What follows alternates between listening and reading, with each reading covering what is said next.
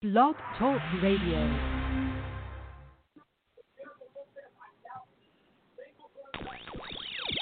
Kane is in the building.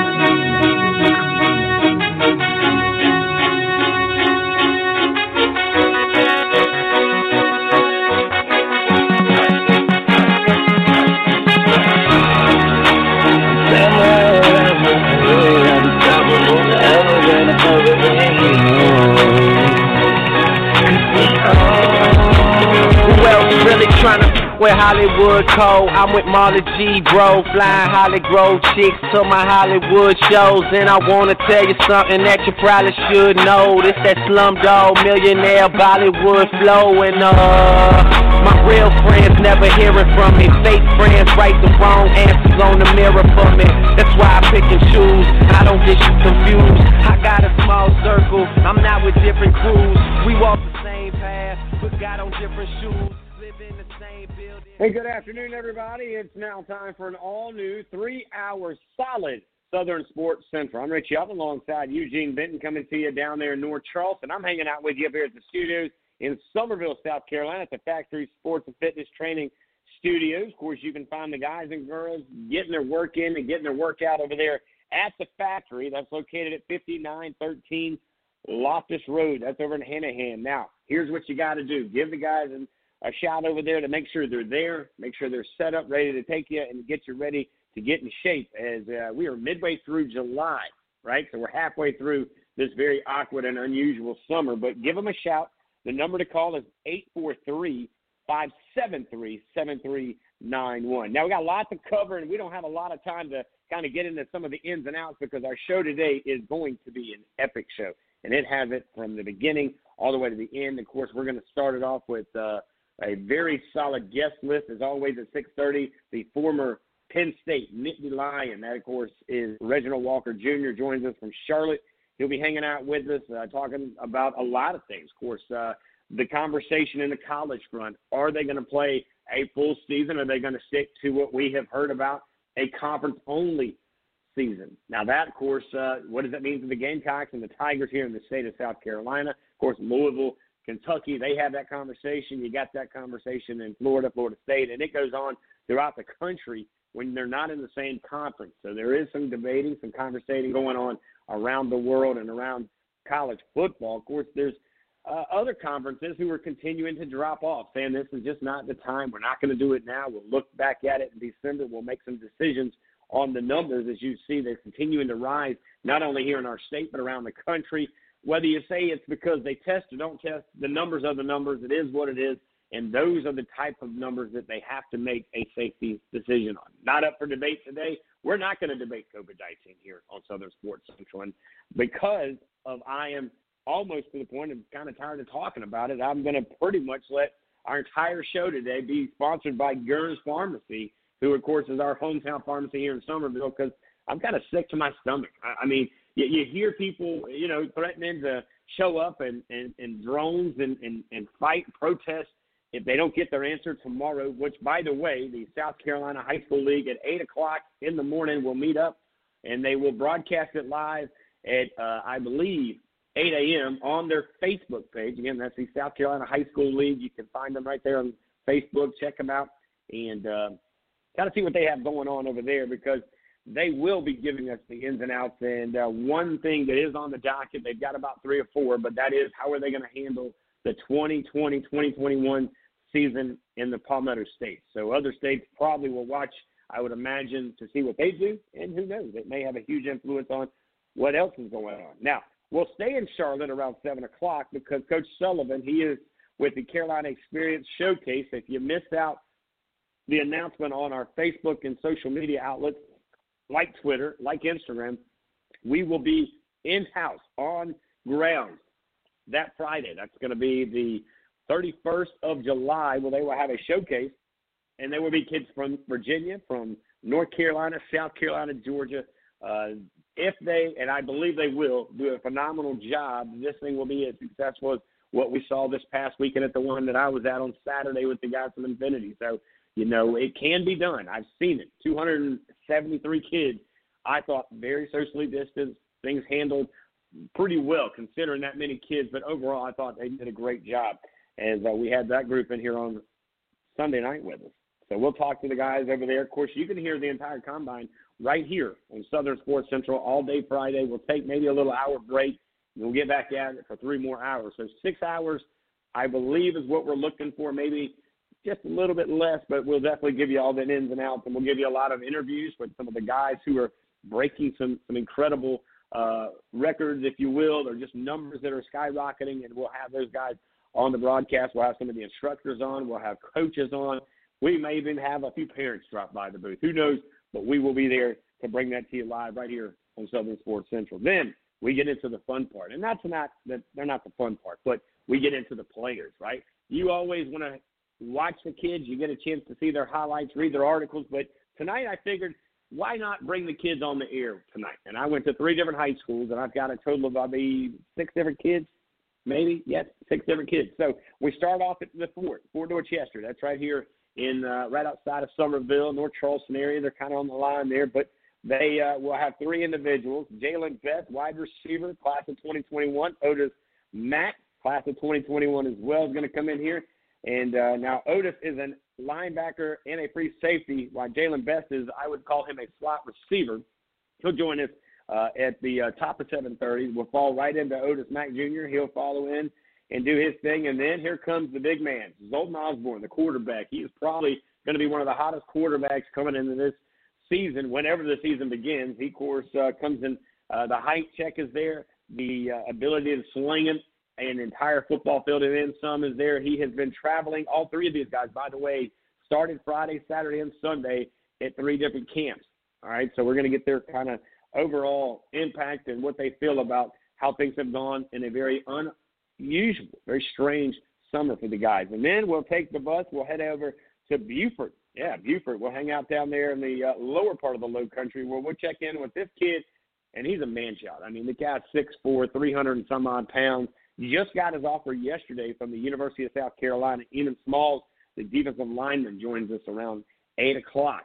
And then uh, his teammate, who watch out for this guy, he's a running back down there at Beaufort. Uh, he also is a linebacker, Theo Washington. He's the class of 2021 uh, young man who I believe is going to have an incredible year in the backfield and massively on the other side of the ball as well. But Theo will check in with us along with his teammate Enan Smalls around 8 o'clock. And then we finalize the deal as we come back up a little higher in the low country over to Wando High School. That's the largest high school in the state of South Carolina here with um, Connor Torrio.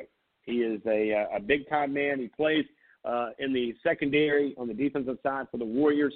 Uh, it's going to be a good one with him as well because he's been camping a lot as well. I've seen uh, some reports with him going actually to Florida, going to Georgia, and, and we're going to ask him the question. He's expecting it. How you staying safe? Are you staying out of people's faces? What have been some of the highs and lows? What are some of the camps you've enjoyed the most?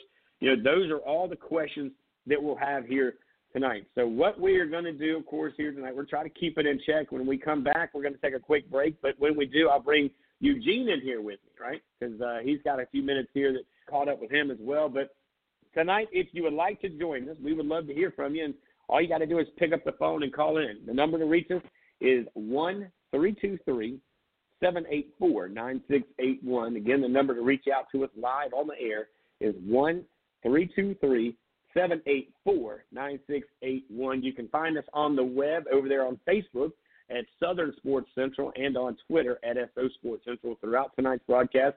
Follow us on Twitter for all of the recaps and all of the course uh, the greatest quotes from all of our interviews throughout tonight. Eugene does an incredible job as uh, he'll continue to do that, guys. Taking a quick break. We'll bring him in right after this. Of course, that is going to be Mr. Eugene Benton, guys. Don't go anywhere. You're listening to Southern Sports Central Live on a beautiful Tuesday afternoon.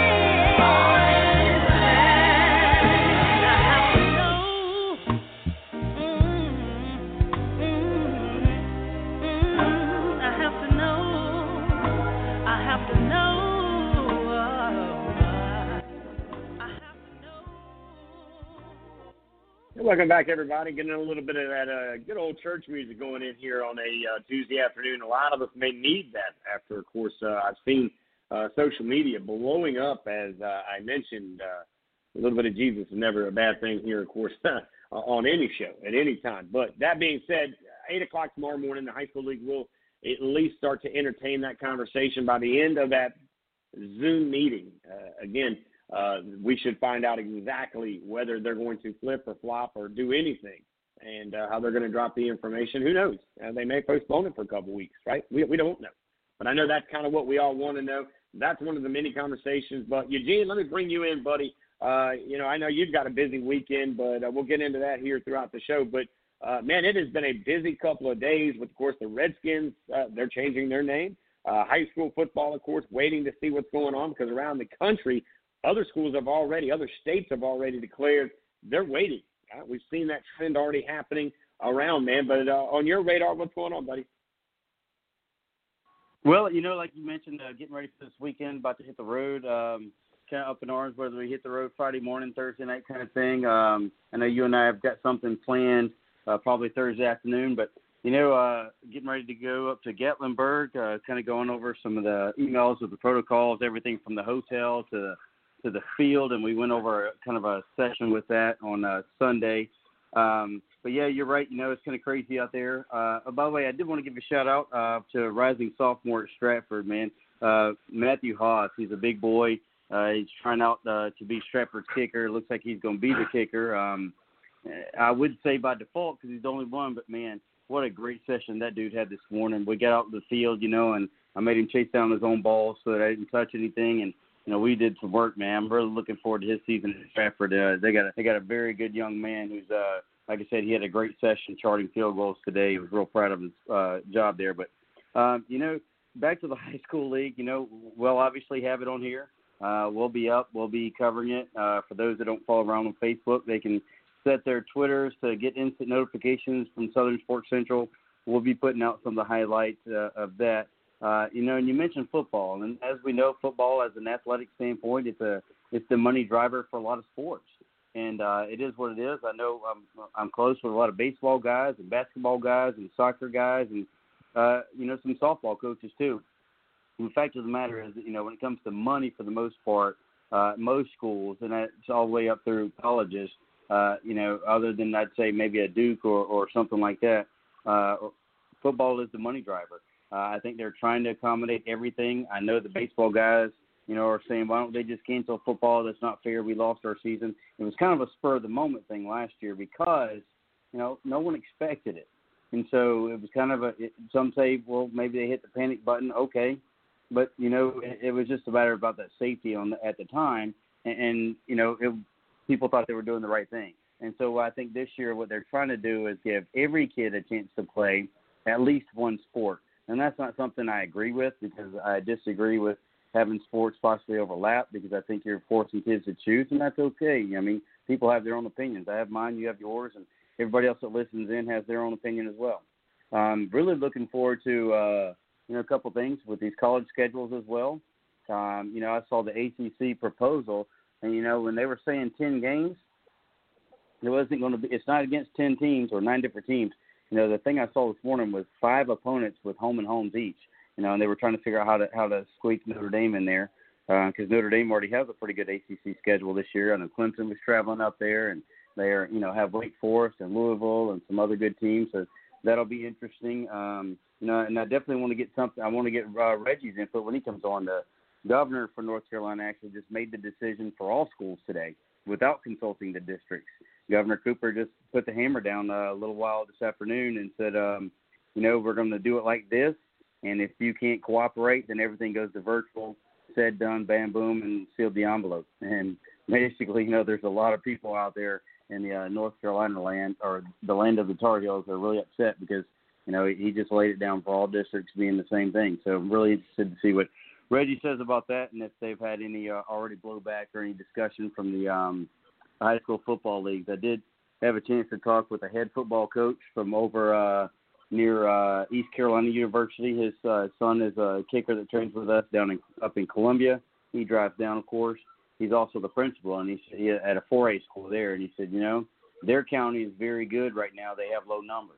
You know, they could suit up and go, but you know everybody is uh, kind of following the governor's lead, and uh, Governor Roy Cooper seems to have the brakes held on everybody. So you know they were talking about possibly. You know, he said looks like the spring if they got to play at all uh, is what he's hearing. So just want to hear what Reggie has to say about that and see if it's kind of paralleling what we hear in South Carolina um, and how that decision by the governor, you know, affects things or have they made decisions going forward. But um, you know, we got some big guys coming in, and uh, when I mean big, I mean big.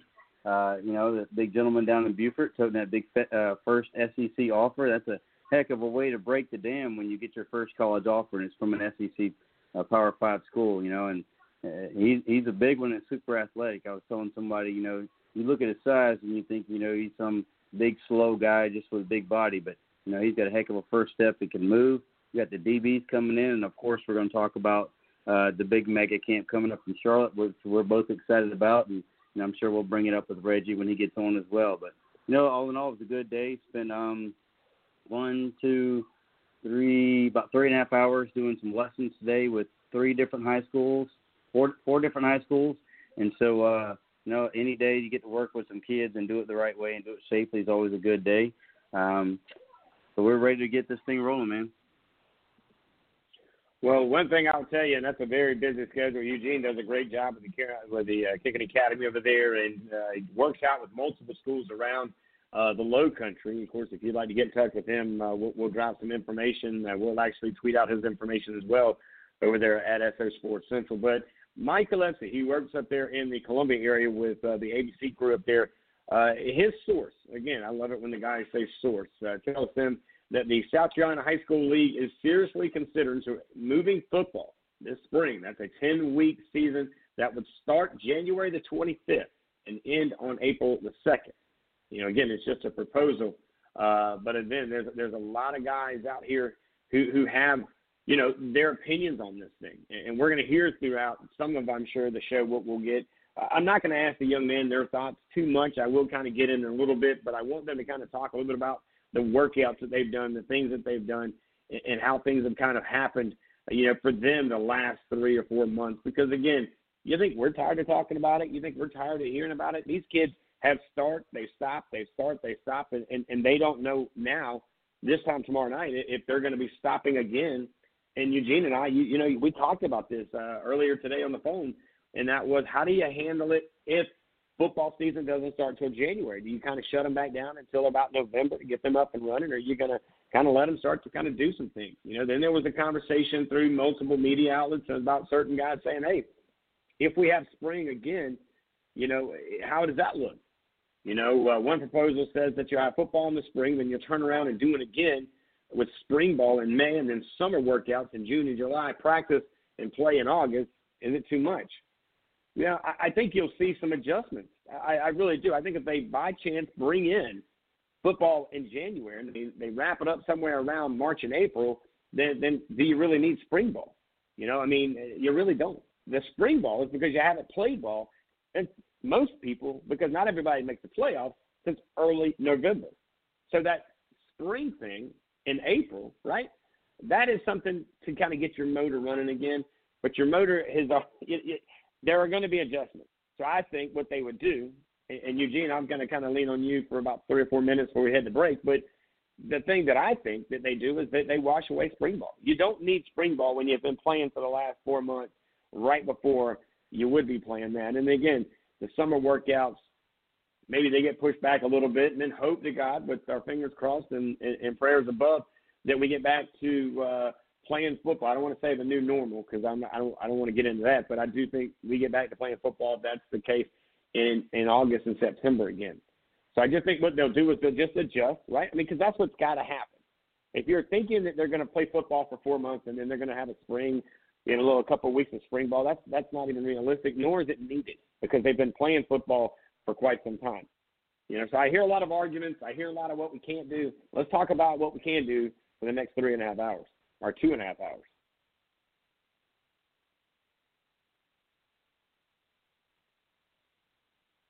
All right, so here's what we're going to do. Eugene up there punching his fingers away. You can follow us on Twitter, of course, at SO Sports Central. Excited to uh, have that up and running. Of course, you know you can follow us on Facebook. Got a lot going on on, that angle as well. And of course, uh, you know I get it. You know, and I've seen a lot of guys not happy about baseball being played in the fall. Again, we're going to try to keep this as positive as we can. All right. So if you want to call in, you want to tell us how we do handle this, and I'm going to be honest. Don't waste your breath. Don't waste your time thinking that that we just need to play it like normal. You know, I stomached for about uh, an hour listening to Paul Finebaum today because I just kind of wanted to hear what he had to say about college football, and, and he's not really as optimistic, nor is the individuals that call into his show that actually have some credibility are optimistic about college football being something that's going to continue and, and, and stay around. You know, the fear they have is that they start it in the fall and then it gets stopped in midstream and then you got to restart it. How does that work? That's why they're looking at possibilities of it starting and finishing. And of course, that would be in the second half, which would be in the beginning of the year. Now, of course, all of us callers that call in, no surprise, if you've listened to a show before, it, it's almost a circus, if you will, that they think that you know it's a host and it's this and it's that, and then you kind of look a little closer into where they're where where where, where they're looking at it from, and you're thinking, okay, well, no worries, I got you. It's almost just as entertaining as anything. And again, when you look at how this thing has worked out, and I said this on my social media page at Richie Altman. If you follow me on Twitter, I'd hate to be on the board of this high school league. I mean, you talking about ain't nobody gonna be happy. There's not one, okay, maybe one, but it's gonna be few and far between of somebody that's gonna come out of this thing being happy. And to me, that's a tough call. And I know everybody's answer is, well, get them to sign a waiver, and that's fine. But even them signing a waiver, does it still does it make it okay if something does happen during the season and these one of these kids still catches a uh, a COVID case and then passes away and something happens? You think that you think one of those members on that board's like that's not going to drive them insane and thinking, man, I shouldn't have done it. I knew I shouldn't have done it because it was a little piece in my mind. Or let me ask you, parents, what if that's your kid? Right? What if that's your kid? What if that's your kid? And, and it's easy to sit here to say, oh yeah, I'll, I'll, I'll, I'm all in. I'm going to sign that thing and send it right in. Yeah. The lies you tell. Again, your son or your daughter gets diagnosed and for whatever reason her her her respiratory system or whatever it is is, is compromised and then she or he gets sick and, and, and it leads to really bad days you don't think that somebody's not going to try to turn around even though they signed a waiver they're not going to go at the state they're not going to try to sue somebody all right so so as easy as it is for us to sit here on a tuesday afternoon or Monday morning or any other day that you get that ends in Y and say, well, that's what I would do. I would just have them sign a waiver and move on. No. That's a tough thing to live with. If something happens and you were that voice that said, okay, I'm in, I vote yay. That's a tough call. I, I have no need to be on the board of the high school league today, tomorrow. Now, after this thing is over, I'm I'm, I'm all about it. I, I'll, I'll go. I'm good. But in this situation, oh no, oh no. Mm-mm. I mean, we we're seeing tweets and, and Eugene. I don't know if you're back with us or not, buddy, but we're we're seeing tweets where people talking about meeting up in Columbia tomorrow morning at seven thirty. What you meeting at seven thirty for, buddy? It's a Zoom meeting, first of all, so you don't even know if they're in that building. Second of all, man, yeah, I guess that's, the passion from both sides. I mean, yeah, that shows the passion from both sides of it. I guess you know people are that adamant, you know, but I don't know that a protest outside of a, a Zoom meeting is going to change any opinions. Um, usually people protest after the fact if they don't like something, but um, yeah, I don't know, man. Um, you know, but again, you know, whether it, I, I've found out in, in the past few months, you no matter what side you're on, you, you don't tell people they can't protest because then it looks like uh, you're choosing a, a stance against them, even though that's not the case. But um, you know, it, it'll be interesting if that happens for sure. It'll, it'll make for good uh, for for some um, some talking points. But uh, you know, whether or not how they rule, you know, we have no idea how they rule. I know a lot of people say, oh, they they're hearing this, they're hearing it's leaning this way, they're hearing that. You know, I don't even think we're going to get a ruling tomorrow. I really think my honest opinion, from kind of reading between the lines and what was put out there, is that um, some proposals are going to be discussed. But I don't, I don't think, I honestly don't think we're going to get a ruling tomorrow. In my opinion. Yeah, it'd be interesting. I tell you what. Here's the thing. They got to. I don't want to use that phrase, but you guys probably know where I'm going with that one. But it, it's time to pull the string. Okay, it's time to do what you got to do and, and, and live, live with the answer that you give us tomorrow. And it's okay. We will be okay. If we get told tomorrow that there will be high school football on Friday nights coming in September, it's going to be three weeks later than normal, we'll be okay. We'll figure it out. We might shut down. It might not complete, but we'll be okay. Or if we're told that it's not going to come until January, guess what? For about 24 to 48 hours, there's going to be a lot of PO people. But guess what? You'll be okay. Either way, we'll be okay. And I think that's just kind of the answer. Stop dragging your feet. Right, you were put in a position, you took that position, you ran for that position, or however they do it over there at, that, at the high school league. You got that opportunity. And uh, with much power comes much responsibility. So let's be responsible. Let's own what we do. Let's do what we do because we got other kids waiting. Is it going to be baseball, softball season? Is it going to be football season? If somebody, if it's going to be a season, needs to be told after tomorrow, they need to know come Wednesday, hey, we're playing ball. Let's get after it.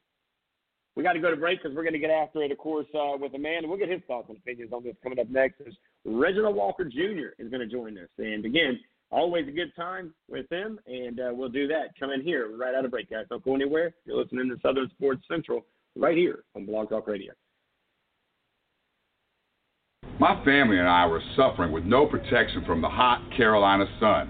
I called the tint farm, and they told me about their line of ceramic window film. Now I have 99.9% protection from harmful UV rays for the ones that matter the most. You don't have to be a math teacher like me for those numbers to make sense. Don't be alarmed. Call the farm. I was driving in extreme Charleston heat. I couldn't take it any longer. I wasn't alarmed. I called the farm. I used to be the victim of bad tint. It was so horrible, I was embarrassed to be seen driving even in my own hometown. I called the tint farm, and they took care of me. I wasn't alarmed. I called the farm. I'm Jonathan Farmer, owner and founder of Tint Farm. Are you a victim of bad tint? Are you suffering from extreme heat? We here at the Tint Farm want to help you with these horrible conditions. Don't be alarmed. Call the farm. Hey, welcome back, everybody. If you need some tint on your business, your home, or even on your automobile, you can give Jonathan and the guys a shout over there at 843 297 4131. You can find them on the World Wide Web at tintfarm.com, or you can go over there and visit them yourself at 7634 South Rail Road in North Charleston. Of course, uh, he's been taking care of businesses around Charleston for quite some time. He's a locally owned and operated young man, graduated from the Creek. You're familiar with that, of course, that's Goose Creek uh, back in the day. And uh, he, again, has uh, done an incredible job building a, uh, a business built uh, by the right way, by the right people. And again, not only can he take care of your home, your car, but also your business. And trust me, when I say it is hot, it is hot out here. It is in miserable heat. And for those who said that Corona or COVID or whatever it is to this week would die in the heat, they lied because it's hot. And uh, trust and believe me, it was hot on Saturday when we were at that camp, uh, visiting, of course, uh, with those guys from Infinity Sports. Uh, I want to thank those guys, or Infinity Football, if you will, uh, for all that they do, all that they continue to do in the communities, and for anybody who does it for the right reason, thank you. If you do it for the right reason and, and you continue to tell me it's about the kids and you're doing it in that motion, I say thank you. But in no circumstance am I going to support or do any of that stuff with somebody that utilizes that opportunity to pour mouth or go after somebody. Again, you know, you move in silence and, and you win in theory. And uh, when it all comes down to it, we're waiting by the way, as I hear thunder, it sounds like in the background here in Summerville, uh, for uh, Reginald Walker to join us. And uh, Eugene, I'll bring you back in. But uh, a, a lot happening. Uh, you actually and I had a meeting yesterday for the baseball guys. Listen to this breaking news. And I wish I had a little, you know, a little noisemaker in the background. But uh, looks like we will have another home run derby in the Low Country, socially distanced. Oh, might I add? This time coming to you over there at the Shipyard Park. Is the date? Is it July 21st? Is that what we're looking for, Eugene? Yes, Tuesday, July 21st, from six to about 8:30 p.m. Um, you know, we're looking, we're we're in talks. We already have Oceanside and Wando, um, West Ashley High School. Uh, we're in talks with Hanahan, Bishop England, and possibly James Island as well. Um, so it's going to be the uh, little different uh, change up because we were hoping to have several divisions and then have a, a one big battle royale at the end. But um, a couple high schools didn't have kids that were eligible to be eligible. They had to be 2020 uh, seniors who just graduated, um, and and one of the teams has 2020 guys, but they're all on the road already. Um, so it's looking it'll be Shipyard Park. Uh, you know, the talk was to move it to the backfield. Uh, what they're going to do is that they're they would like to host it on on the feature field, which is the one up front. Uh, I know it's 390 to center, so they're going to actually move home plate uh, and, and then the plate up uh, to equal the same size or to get as close as possible to the field there in Summerville. Um, so we we're finalizing contracts and things on that tomorrow. Uh, ordered the second place trophy about a couple hours ago. Working on the first place trophy, and um, looks to be fun. You know, uh, we'll have people. We'll have to go through the normal COVID protocols. Well, people will come up and they'll have uh, their temperature checked via scanner. Um, unfortunately, we had to put it out there that you know we didn't want to have to charge. Unfortunately, we have to, and it's only to cover the cost for um, for those guys letting us have the field for that little bit of time. They had to pay some people to open it up for us and unlock things and leave the lights on and all that good stuff and turn lights off after we leave. And of course, uh, just because you know you're involving um, high school folks and and uh, and, and athletes and people being in the stands, um, you know, we had to do a, a very very small one-time uh, insurance policy thing. So you know, we're trying to keep the cost down to people coming in. Obviously, athletes are no charge at all, um, but we'll uh, we'll get the details out and some um, sponsorship opportunities here in the next day or so. But that'll be next Tuesday night, Shipyard Park, from six to eight thirty p.m. Should be a lot of fun. I believe they're going to try to open up the concession stands a very minimal amount of what they're going to have in there. Just probably more drinks just to keep you cooled down, and it'll be, of course, uh, socially distanced, uh, taken care of as well. But uh, just to put it out there, this is something that, that Eugene and I have worked really hard at, along with a lot of other guys and girls in the background, to put this thing together. This is a uh, Southern Sports Central sponsored event, which means that uh, you know all the the, the the nuts and bolts come in uh, under our umbrella. So we're going to do what we can do to continue to bring at least a little bit of closure for this class of 2020. Now, here's the upside of this, and it's not a done deal, but it looks to be pretty favorable.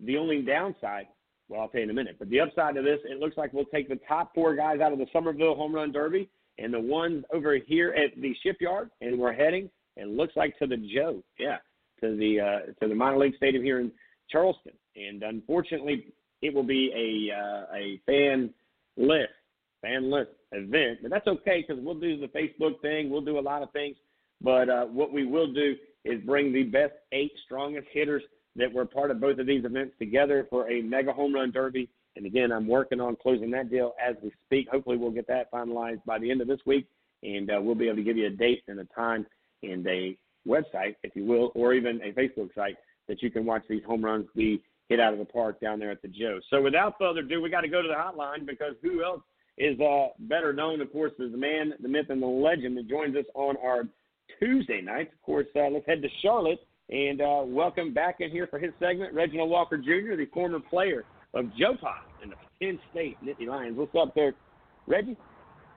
Not too much, guys. Sorry, I'm a little tardy for the party. Got a a recent uh, update on uh, the North Carolina schools that came in about 3:30 today from from the governor. So we were tracking down what's going on with that and maybe what or how that could impact the North Carolina High School Athletic Association. So it all runs in together. That it does. Well, let's go ahead and segue into it, man. So uh, tomorrow, by the way, South Carolina at 8 a.m. Reggie, if you don't have anything to do, you can go to their Facebook site at the South Carolina High School League Facebook site. You can watch their Zoom meeting on what they're going to do in the 2021 uh, season. At least, hopefully, we're hoping that they're going to pull the string and do what needs to be done. At least tell us so that we can move on to see another day. But today was that day for the state of North Carolina. So for all those Carolinians from the south to the north to the Georgia border, uh, what happened today and, and, and what's going forward over there in the high school league in the state of North Carolina, buddy? Well, the NCHSA, which is the athletic arm, hasn't made a full announcement yet. Uh, the governor just made an announcement on the school options, which is it's a multi-tiered option, uh, which generally has some in-class or in-school learning um, but there's also some remote or virtual options as well, uh, depending on family concerns. They're trying to keep numbers minimal, but they are requiring facial coverings for everybody. Um, so that's going to be interesting to see how that plays out. Uh, look, I, I look at it like this, um, and, and one of the things that the governor did say is uh, if cases spike, then they're going to have to go to all virtual or all remote learning. So I would just tell any and everybody if if you want uh, high school athletics, if you want your kids back in school, uh, you're probably going to be forced to wear a mask or pipe down for a couple of weeks so you can allow this thing to happen. Because if the case numbers keep going up, I don't care what you believe. I don't care if you think it's a hoax or not. If the numbers keep going up, governors are going to continue to restrict the NCHSA, NCHSAA, or the South Carolina High School League, wherever you are. If numbers continue to go up, they're going to continue to restrict things. That that would be my message to everybody. And you've heard that message echo all across the state of South Carolina, all throughout the country. And that is if you don't wear a mask, if you don't do it the right way, there is no way that we will see, not even football, I'm talking sports in general, come, come the September month. Of course, we're live with Reginald Walker Jr. from Charlotte, North Carolina, former player with Joe Pa and the Nittany Lions for this Tint Farm segment here. Uh, Reggie, a couple of other things uh, in the college ranks. You've seen it, you've said it, we talked about it off the air, and that is the fact that you're starting to see the Power Five start to make some moves. And it was, I believe, uh, the Big Ten that kind of jumped on that wagon early. Clemson made some rumbles. The SEC's had some conversations. Give us the lowdown, your thoughts, your opinions on the Power Five, and do they take a chance? I'm saying a chance in a season here early in September? I think it's going to come down to what the numbers look like over the next two weeks. Um, one of the things that at least, uh, you know, obviously the Big Ten has announced all conference games. The Pac 12 has announced conference games only as well. Obviously, much of their footprint is California and Arizona, uh, two states that had really, really high numbers. I believe uh, Arizona just essentially uh, went in reverse in terms of their process of reopening uh, about maybe a week and a half ago, they went in reverse and started tightening things down again uh, because they saw some numbers jump uh, to a level that they weren't comfortable with. Uh, and Greg Sankey, the commissioner of the Southeastern Conference, uh, said just yesterday on Paul Finebaum's show uh, that they're going to look at making the decision in late July. Uh, so what that tells me, and maybe I'm inferring a little bit or implying or assuming, but what that tells me is that uh, he's going to watch the numbers for probably about two weeks. Uh, we're sitting here right now. Um, the date today is July 14th. Uh, he made this statement on July 13th. So I'm guessing somewhere around the 26th, 27th, somewhere in that range, we're going to hear something. Many schools are expected to open camp around August 5th uh, at the collegiate level. So that's probably the time frame that we're staring at. And I think it's going to be important that in this couple of weeks' time, in my estimation, based on what Greg Sankey said, if some of these cases in certain states, and think about all of the states we're talking about, which I'm going to talk to your viewers, Richie and Eugene, that includes South Carolina. If the numbers, or listeners, I should say, if the numbers don't go down, there's going to be a problem for the SEC in making a decision. Uh, we've heard about the COVID parties at the University of Alabama. If the numbers don't go down, that's an issue for Greg Sankey. So at the end of the day, they're looking at numbers over this next two week span. And if those numbers are going up as opposed to down, it could be a problem for the SEC in trying to make an announcement that they're going to have a season this fall, let alone playing non conference games to boot. Live right now on his 6:30 segment, it's Taco Tuesday around the country. It's Talk to Me Tuesday with Reginald Walker Jr. right here on Southern Sports Central. A always solid 30 minutes or so here with uh, the man that played for one of the most legendary coaches in the country as he played at Penn State and was a Nittany Lion for many years there. Now, Reginald, when you look at some of the other stuff coming out, the, the, I guess the chain reaction is that with there only being a conference schedule, the little guys, the little men, this, this is a moneymaker for these guys. How much do you see this affecting the universities? Again, I know we look at it in a football terminology, but it is a financial stability check that these guys get to go get clobbered on Saturdays, but they, they get the experience and the exposure to go to Florida, to go to South Carolina, Clemson. We can name all these other schools that bring in the smaller guys, but they pay them well to come in, and sometimes they get a win. But this one is a lose-lose situation for these smaller programs. And how much do you think it affects the stability financially overall to these schools? Oh, it's it's extremely important to, to their viability and stability. Uh, if you think about uh, different, and there are different scenarios as to why they're important, right? You can look at uh, certain leagues, um, whether it's the uh, maybe it's the uh, uh, I'll use the Big South in this term, and I'll use the conference one way, and, and then a, a particular teams in the league different ways, right? When you look at the conference, many of the teams in the conference don't have big budgets. The conference doesn't have a humongous TV deal, right? So all of a sudden that money goes away because they're not able to get those buy games without a big TV deal. What happens to their, you know, to their financial situation? You add to that. You look at uh, some of the different schools around the country, um, and and and even in the league. You change coaches. Maybe you had to fire a coach. I, I know Gardner Webb moved on from Coach McCray last year. I believe he had a year left on his deal.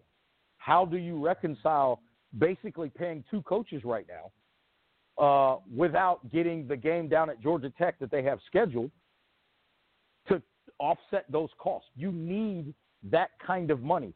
Charleston Southern, you know, they're trying to do a lot of different things down there with that program. Now, it's a private school, so it's a little bit different, but still, on top of that, if that money does not come in from that non-conference game that they go on the road and play a quote big boy, uh, that could hinder them financially. Not just the football program, but the men's basketball program, the women's basketball program, lacrosse, tennis, whatever. All of those other sports get impacted in some way when those football games go away. So, and, the numbers vary. But I'll get to give you a prime example. I know one FCS program uh, last year uh, got three hundred and twenty thousand dollars to play one of those games. Three hundred twenty thousand dollars is a lot of money at a place like Furman, place like Wofford, place like Charleston Southern, place like South Carolina State. It's a lot of money. When that money does a lot of money, in, it impacts it impacts a lot. That's right. No, you're you're exactly right. Live Reginald Walker Jr. joined us for the Tuesday edition of Southern Sports Central, 6:30. Always here, ready to rock and roll. With a ton of questions, but he got a lot of answers coming from him. And he mentioned uh, Furman. They've already been hit early by it. They've already canceled their baseball program and a few others. How about Stanford? Stanford's knocked out almost a dozen programs over there. Now, let's head up to the NFL because I don't want to run out of time. There's two things that I want you to cover. Number one, boy, the Redskins. Never thought I'd see the day. Never did I see this thought the day would come where they would have to change their names, and here it comes. And uh, I, I haven't seen any confirmations of a final, but I do know that is something that uh, hit the airwaves over the weekend. And then not just what less than an hour ago, the Eagles have announced that they will ban fans from the games. So uh, is this the first NFL team, if I'm not mistaken, to go ahead and make a stance saying, "Look, we're going to play, but you're just not going to be here in house. You're going to have to watch it from your house." Uh, your thoughts on those two fronts coming out of the NFL here in the last 48 hours? Well, uh, let's go to Philadelphia first because I'm somewhat surprised that that wasn't a league-wide kind of decision. But at the same time, everybody's dealing with different medical professionals based on hot spots and numbers in their areas. Philadelphia was, and I believe still is, one of the more uh, what you call hot spots for COVID 19. So it doesn't surprise me that they have some concerns and they're going to keep some things at bay. Now, with that being said, I thought we'd get an announcement as it related to DeSean Jackson before we got an announcement on that, but I'll leave that discussion for a whole other day. So, you know, when you look at it from that standpoint, um, you understand what Philadelphia is doing. Uh, it's sort of a preemptive strike, uh, if you will, uh, to, to make sure um, that, that they're doing everything they can to try to create a season and, and at least get through uh, the season, the 2020 season, uh, and not have to lose it altogether. And then as it relates to the to the to the Washington football franchise, uh, you know, at the end of the day, we knew about everybody, you know, the, the, the investors and and other folks making their statements. But what clarified it for me was when Dan Snyder said his statement, or the re- the team released their statement, and the first thing they said was sponsors. They said sponsors, then fans, then uh, you said sponsors first, which tells me when the money got ready to dry up, that's when you said, "Well, I guess I have to do this. I'm going to be a petulant child and do what I'm being told because if not, I don't have the money to sustain it on my own." That's what it came down to, the money. I think if it wasn't a money play by all the sponsors, including uh, FedEx and Fred Smith, who not only is an investor in the team, I think he bought in in uh, 1998, I believe, or maybe it was 2005. I get the dates mixed up. But he's an investor, but he's also the guy that put his company's name, FedEx, on the stadium in a 20 something year rights deal. I believe it's 27 years.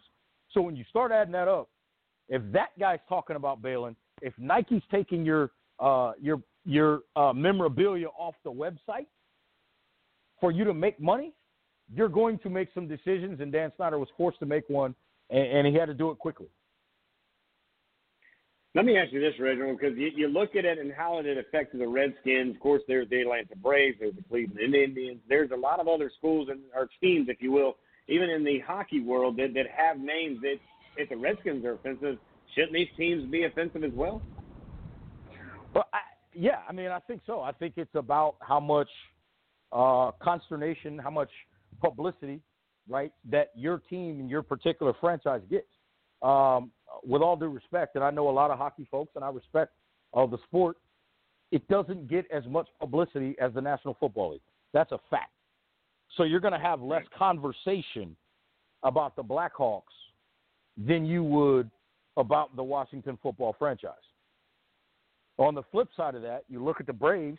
Uh, Atlanta came out and said um, that I guess they've talked to whoever they need to talk to, and they won't be changing the name, but they are going to uh, review the use of the tomahawk chop. Um, so they are being essentially called to the carpet, and, and in some ways, those organizations and franchises are calling themselves to the carpet um, and saying, let's look at this and let's talk to some people and see where we are. And if we're not in a good place, then we need to make some changes. Um, and so I think it's interesting to watch those dynamics. I think with the Washington football franchise, you notice I keep saying Washington football franchise. Uh, it's going to be interesting to see how that plays itself out because uh, of trademark things, and and that's a process too. Uh, when you're dealing with patents and trademarks and trying to change names and logos and all these things, because I don't know if a lot of people remember now. A guy has come out that has a bunch of trademarks for Washington, different uh, names and things like that for what could be used uh, for teams in DC. He's come out and said he doesn't want any money for them. I don't know that I believe that, but you can go back over the years um, and think about what happened to some national football, NFL player, professional athletes, period. Uh, include, one of the big names at the time was Warren Sapp. Some guy, when Warren Sapp was a sophomore in college, bought WarrenSapp.com. So when Warren Sapp got to the NFL and wanted to get his own website built, this guy was trying to nail him for a quarter million dollars just to get a ten dollar a year domain name. So Warren Sapp's website, uh, and I think it's still the same, had to be bigsap99.com because some other dude had bought his name in a domain. So that's what may uh, delay us finding out the next name of the Washington football franchise is whether or not they can get some of those patents and trademarks and all that kind of stuff worked out. Website names, all that stuff has to get worked out from a marketing standpoint, as well as making a decision on what the new name is going to be. Reggie, well, this right is now, Eugene Reginald joining Walker in. Jr. joins us. And, uh, oh, go ahead, Eugene. Um, one of the things I want to join in on is, is I know when people say, well, the Redskins, well, you know, the thing about the Redskins is it had uh, uh, this connotation of uh, scalping and uh, the scalps of, of Native Americans being used as some type of a, a trophy, like a hunting trophy.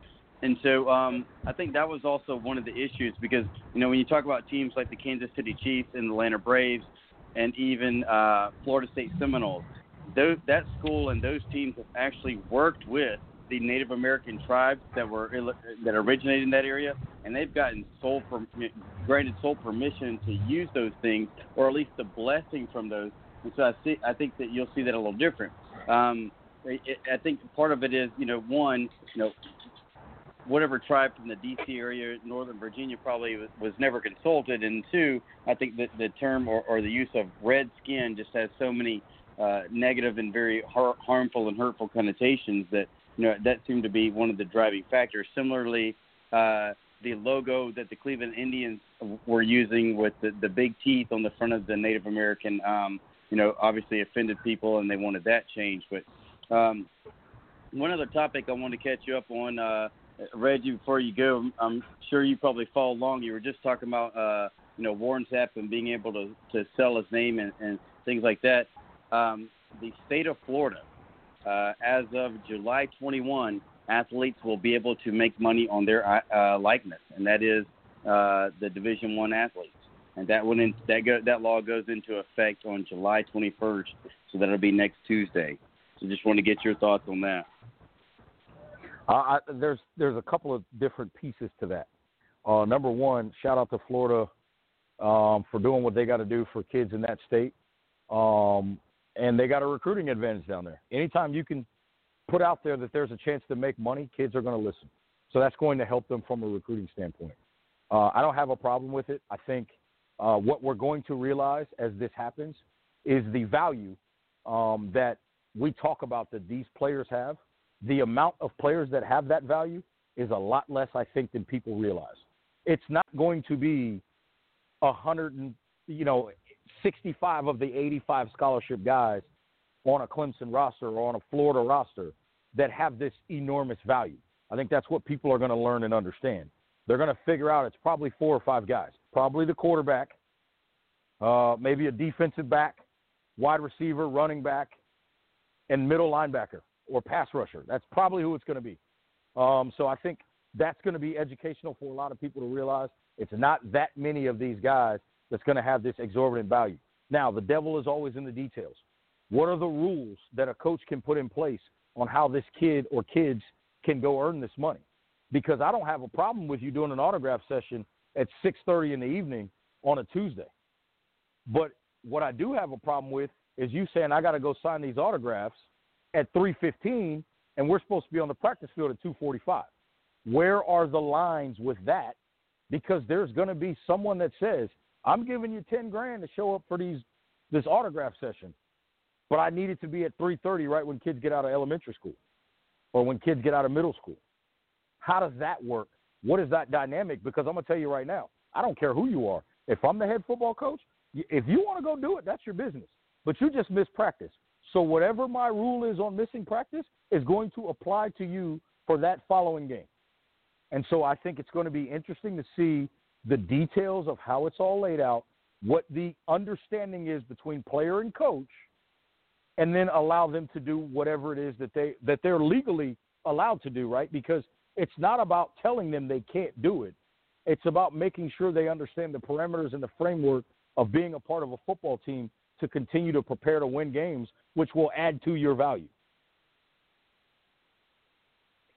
We're live right now with Reginald Walker Jr. coming to us live from Charlotte, North Carolina. You can hear him on multiple areas up there in Charlotte. Of course, you can hear him every Tuesday afternoon here on Southern Sports Central. We're excited to have him part of our family and, of course, being a huge contributor. By the way, I don't know if you saw it or not, but I get you out of here, man. We're coming your way. We'll be up there either the night before, which would be that Thursday night, or we'll be up there on the 31st of July. But either way, you're getting a double dose of both Eugene and myself are going to be up there looking for you in Charlotte, North Carolina at the end of the month. There's always some place to eat, and there's always a reason to go eat food. I knew you were going to. well, we're looking forward to doing both. We'll uh, socially distance. We'll stay safe. But uh, until then, we'll talk to you, I think, next Tuesday, and then I think maybe the following Friday. I got to look at the calendar. But yeah, we'll see you in a couple of weeks, but we'll definitely talk to you next week. Stay safe. God bless. And if anything breaks over there as far as news is concerned, please don't hesitate to jump in here on any day that we're on the air. And as always, much love to you and all that you do for us here on Southern Sports Central, buddy. Anytime, guys. Keep keep. I'll keep you posted on what's going on up here. And, and look, again, I'm just telling everybody, uh, this ain't about nothing but pigskin. Uh, so if you got to wear a mask, if you got to stay in the house, whatever you choose to do, just choose whatever you can. If you are truly a football fan, and it is important to you that we have it, do what it is that you need to do to help us get closer to having a football season. That's the only thing I'm asking of people. I'm not trying to tell anybody what to do, but I love football, and if they love football too, we got to do what we got to do to have football. That's all I got. I appreciate you guys. Have a good rest of the week. Stay safe. Stay cool because it's real hot right now. There you go, ladies and gentlemen, the one and only Reginald Walker Jr. joins us as always for some would say Taco Tuesday. We got to give it a Talk to Me Tuesday, and uh, for all that he does on and off the air, it is always greatly appreciated. We're going to take a quick break. When we come back, we're going to stay in Charlotte because I believe Coach Sullivan is joining us. He is with the Carolina Xperience Showcase Camp coming up on July 31st. Of course, that's a big combine happening there. Uh, they've got a lot of big playmakers. I mean, guys that are going to shake it and make it and, and get you to get it done on a Friday afternoon. And we'll be live on the air. So don't go anywhere. We're going to continue running live right here as we're coming to you on a Tuesday afternoon. So until 7 o'clock, we'll be right back. You're listening to Southern Sports Central. Hour one in the books. Coming up, hour two.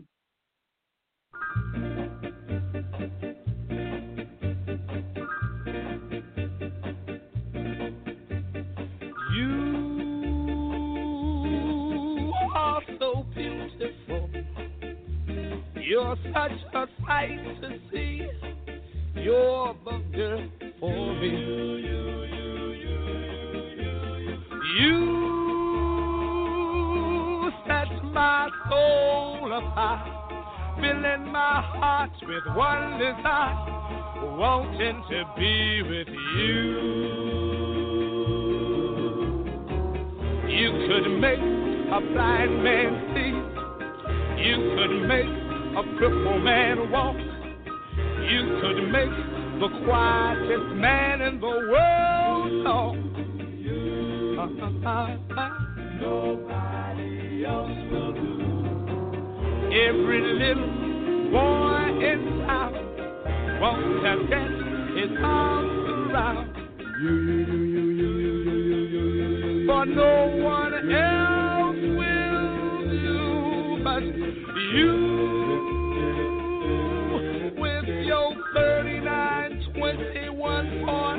40. Yes, you got me going ape and ape over. You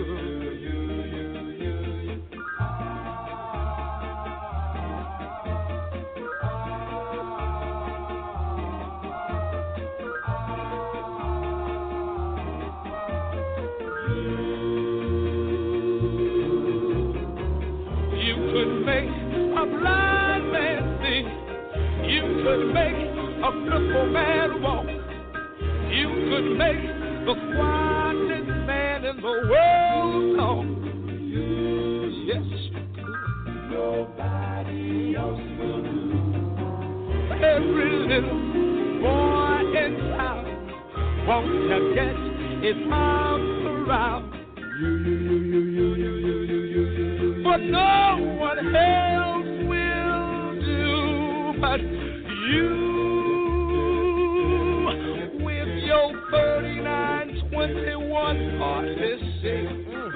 Yes, you got me going ape and ape over you.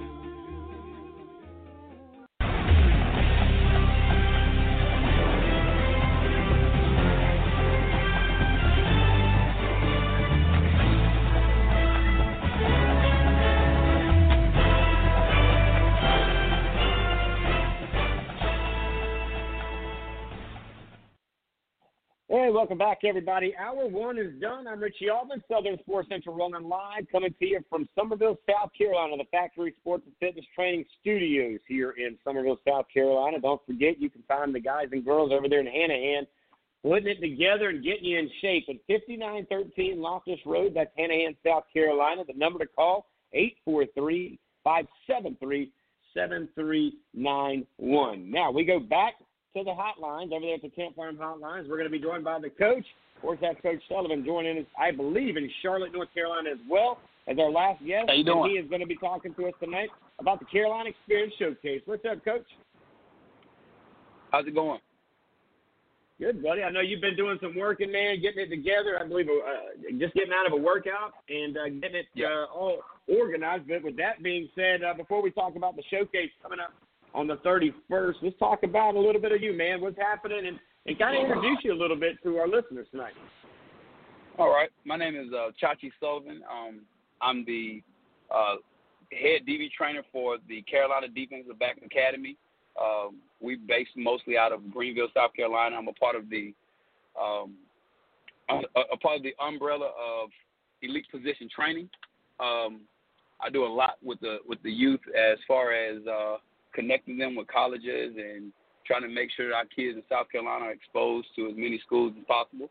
Um, I played football at South Carolina State um, way back in 2000. Uh, so I played two years under uh, Willie Jeffries and two years under Buddy Pough. Um, coached there for a short, brief stint. Uh, immediately following um, finishing playing, I, I coached.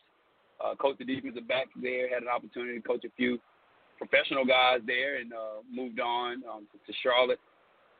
Pursued a professional career in counseling, um, and um, started volunteering at a, at a local high school in Charlotte, uh, Hough High School, um, in Cornelius, North Carolina, just right outside of Charlotte and uh, it's been it's been great um, with the defensive back academy.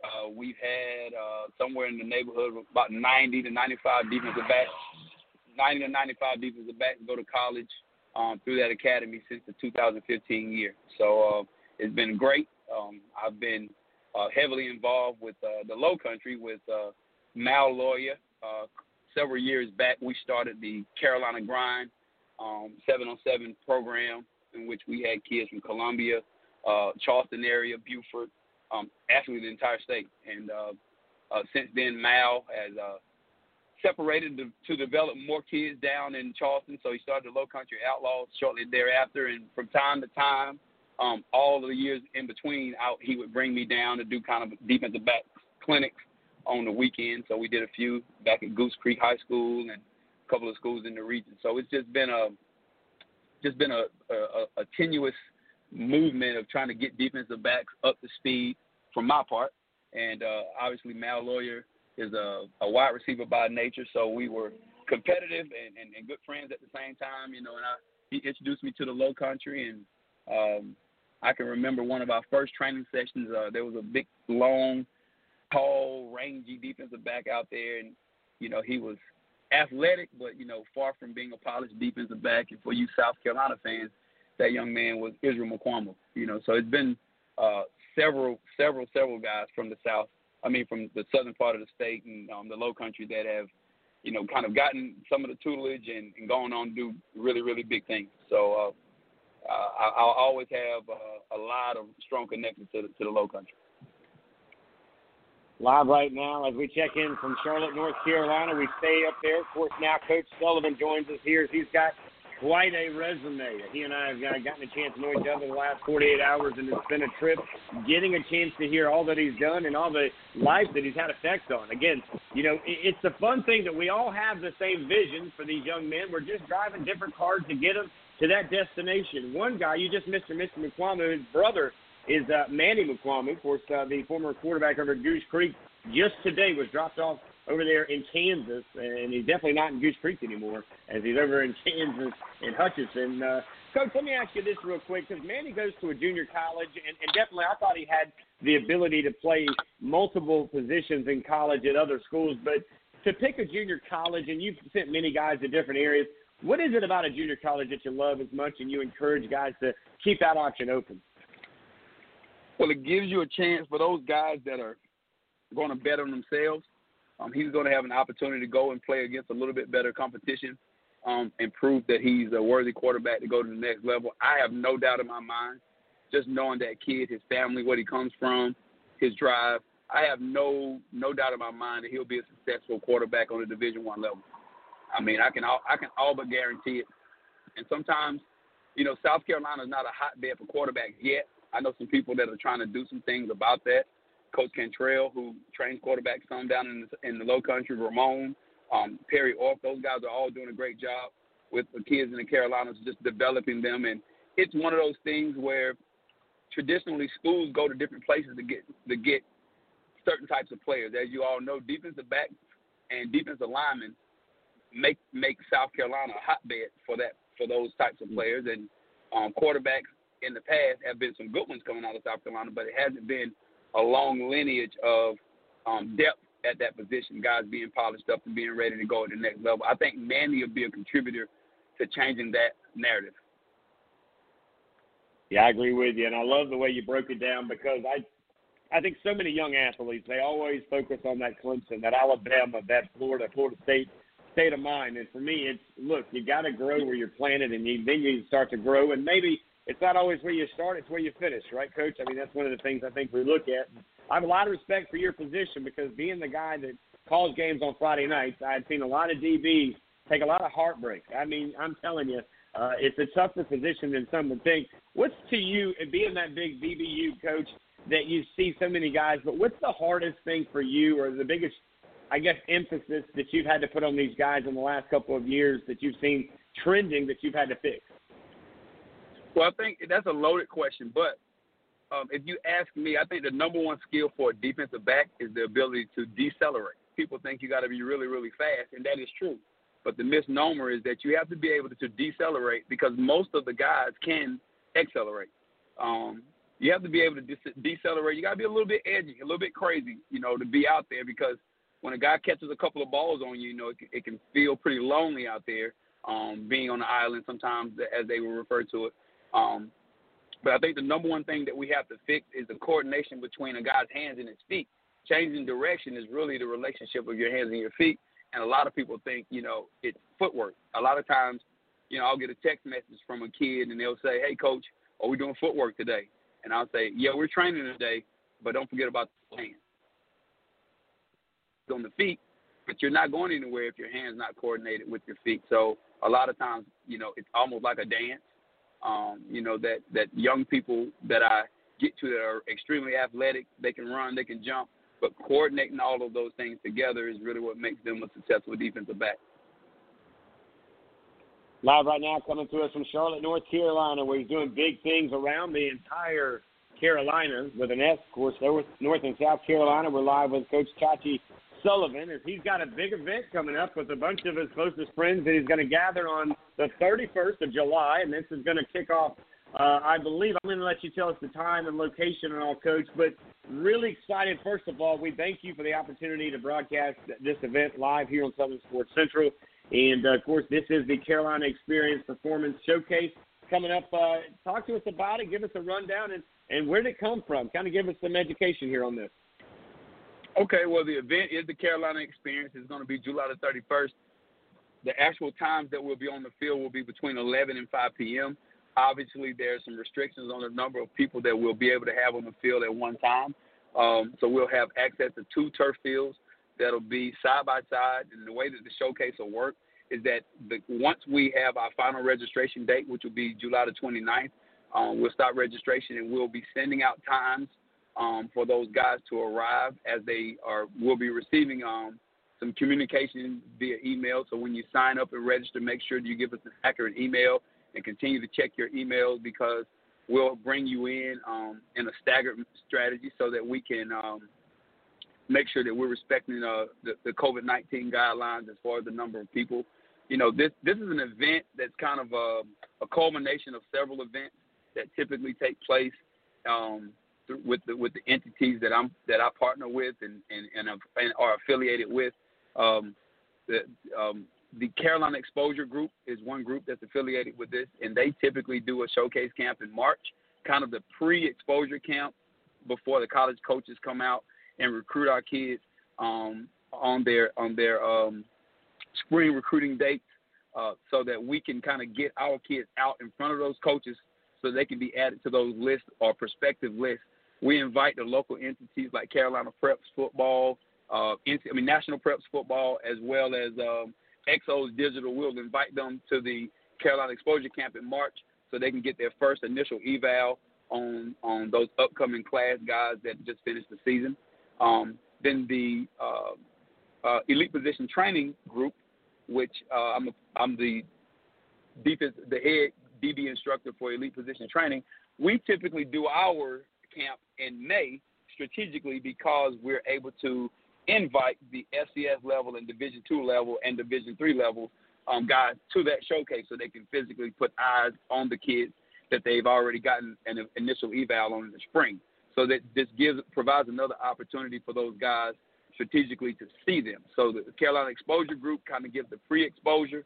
You have your spring eval, and then we during that time we're continuously training those guys so that when they come back and see them in May, they can see the improvement from March. Um, well, with COVID 19, um, the Carolina Exposure did not get to have their event um, because of the pandemic, as well as Elite Position Training uh, opted not to have their event because of the pandemic and not not being able to have those coaches come out and physically put eyes, you know, on those guys. So this Carolina Xperience event, as you can kind of recognize the kind of combination of some of the names, this, Carolina Xperience event, event is the culmination of those entities that really want to help young men um, get additional exposure. So because the colleges, um, well, let me let me slow down a little bit. And we typically June and July is the months that I would sometimes partner with Mal Lawyer and some of those guys from the Low Country, some of those seven on seven organizations. We would put uh, a bus tour together, and we would go and visit four or five colleges in a weekend. So some of you guys who have older brothers, you guys are aware that we would you know do a bus tour um, yearly. So those things have all kind of been put on hold because of the pandemic. So our opportunity to get kids exposed has been minimized a little bit. So this event will include a a, a, um, a real pro- television production company um, that will provide uh, the streaming um, experience, and they will be streaming it so that you know uh, the college coaches can can you know, log right on. Parents can log right on and watch this event. So since we can't go to the colleges, we're going to bring the colleges to us, so to speak. Um, no colleges can physically be at the event, um, but they have committed to uh, watching the event live, as we have uh, had several schools to acknowledge that they will be be in attendance and watching. Well, not in attendance physically, but be watching. Um, the other thing right. that the television company will will allot is that they will be able to um, go in and re-render the event. So even if the college coaches don't watch it live, we're going to be able to go in and, and edit it and um, make some additional put add some additional information on there to make sure that every kid name is broadcast, making sure that every kid um, is opportunities for exposure is maximized. So there will be a link provided to all those schools that um, participated or were not able to participate, and the kids will also have an opportunity to purchase that footage to add to their Hudl accounts or send out in the fashion today in any manner they want to. A lot of information there, of course, coming from the coach on staff over there, one of the main guys putting this Carolina Xperience together, and it is an experience you need to make sure you're part of coming up Friday, July 31st. It's up in Charlotte, North Carolina. I recommend if you got a little extra cash and you got some time, head up to Charlotte the night before. That way you're rested. You don't have that tired time that you're in the car kind of stretching you out a little bit there. You can stretch out and get a good breakfast and get over to the field. Now, of course, uh, that is uh, with us now is uh, Coach Chachi Sullivan. As, uh, he is a DBU kind of guy. I mean, this is the kind of guy that I like to talk to because so many times I see a lot of secondary guys uh, you know, uh, crossing over on their feet, doing a lot of different things. So I'm going to tell you, if you're here in the Low Country listening, get up to Charlotte. Now, it says it right there, and, and you highlighted it. I wanted to give you a chance to talk about that. You did that, of course, streaming live, and it says to college coaches. Now, college coaches will be in attendance. They will be watching from a location to wherever they are. And again, I think this is an unprecedented thing. And let me ask you this question because my producer as well is kind of curious. 24/7 Sports, Rivals, these guys did not get a chance to do their camps and do the things that you guys are doing. But it seems like you guys have a heck of a module here and an opportunity to be very, I would say, competitive in the abilities and the things, and not only that, but the type of instructors, because you guys have a lot of former, if I'm not mistaken, players in multiple levels that are going to be out there teaching and, and training and also monitoring these athletes. Yes, I, I would be remiss if I didn't add those guys um, and talk about those guys. But each position has a guy with a wealth of knowledge um, that'll be coaching it. And I can't name them all um, because the the the showcase is going to require a lot of manpower. What you'll see is that we've developed a network of coaches, uh, either under the elite position training uh, network or you know just our extended network with guys that we've done camps with in the past. But Rashard Jackson will be you know one of the head instructors for the defensive line. Um, played four years of football up at Clemson University. Heck of a guy. Bobby McGowan, who trained some of the top receivers in uh, North Carolina. He trains uh, Antonio Barber, um, uh, J.J. Jones. He trains O'Mega Blake. I mean, he uh, he works with Braden Galloway, the big uh, tight end up at Clemson. He trains so many really good guys um, in and around North and South Carolina, um, and it makes it relatively easy to um, to kind of market the event because these coaches have access to such great talent that we want to kind of put out there. There's Ramon Robinson that'll be working with the quarterbacks. Ramon has done a tremendous job of bringing you know notoriety to some of the kids locally um, in and around South Carolina. Uh, he's done an amazing job. Obviously, he you know was the guy that was responsible for Kelly Bryant's success, who really wasn't even a quarterback um, early in his career. And uh, Ramon took him and molded him and modeled him and helped him to get to a place to where he was a starting quarterback at Clemson. And you guys know that the rest is history. He's got you know Jay Urich that that that played quarterback down at South Carolina, and I think Jay has since changed positions, but. He, you know, Jay's such a tremendous athlete and a tremendous kid. You know, kind of the guy you continue to just pull for. But those guys have been around us in this type of program. Um, Davis Beville, who has been like was a stud quarterback for us on our seven on seven team that we would travel and he would just dominate and go crazy. He's up at Pittsburgh waiting his opportunity. Um, just lots of quarterbacks everywhere, man. And um, you know, um, the offensive line coach, I would my guess is that he doesn't have long to be coaching high school football. Um, he's probably the most special coach in the group. If you are a fan of offensive line, I don't know what they'll do as far as they're allowing people to come and watch us um, work out. But if you are a high school football coach or you love the position, you would need to go and follow uh, Dave Harrison, who coaches um, the offensive line. He has a, a football organization called called um, uh, Harris O Line Offensive Line Development. So it's called Hold, which is pretty cool acronym for offensive lineman because I think you guys hold on almost every play.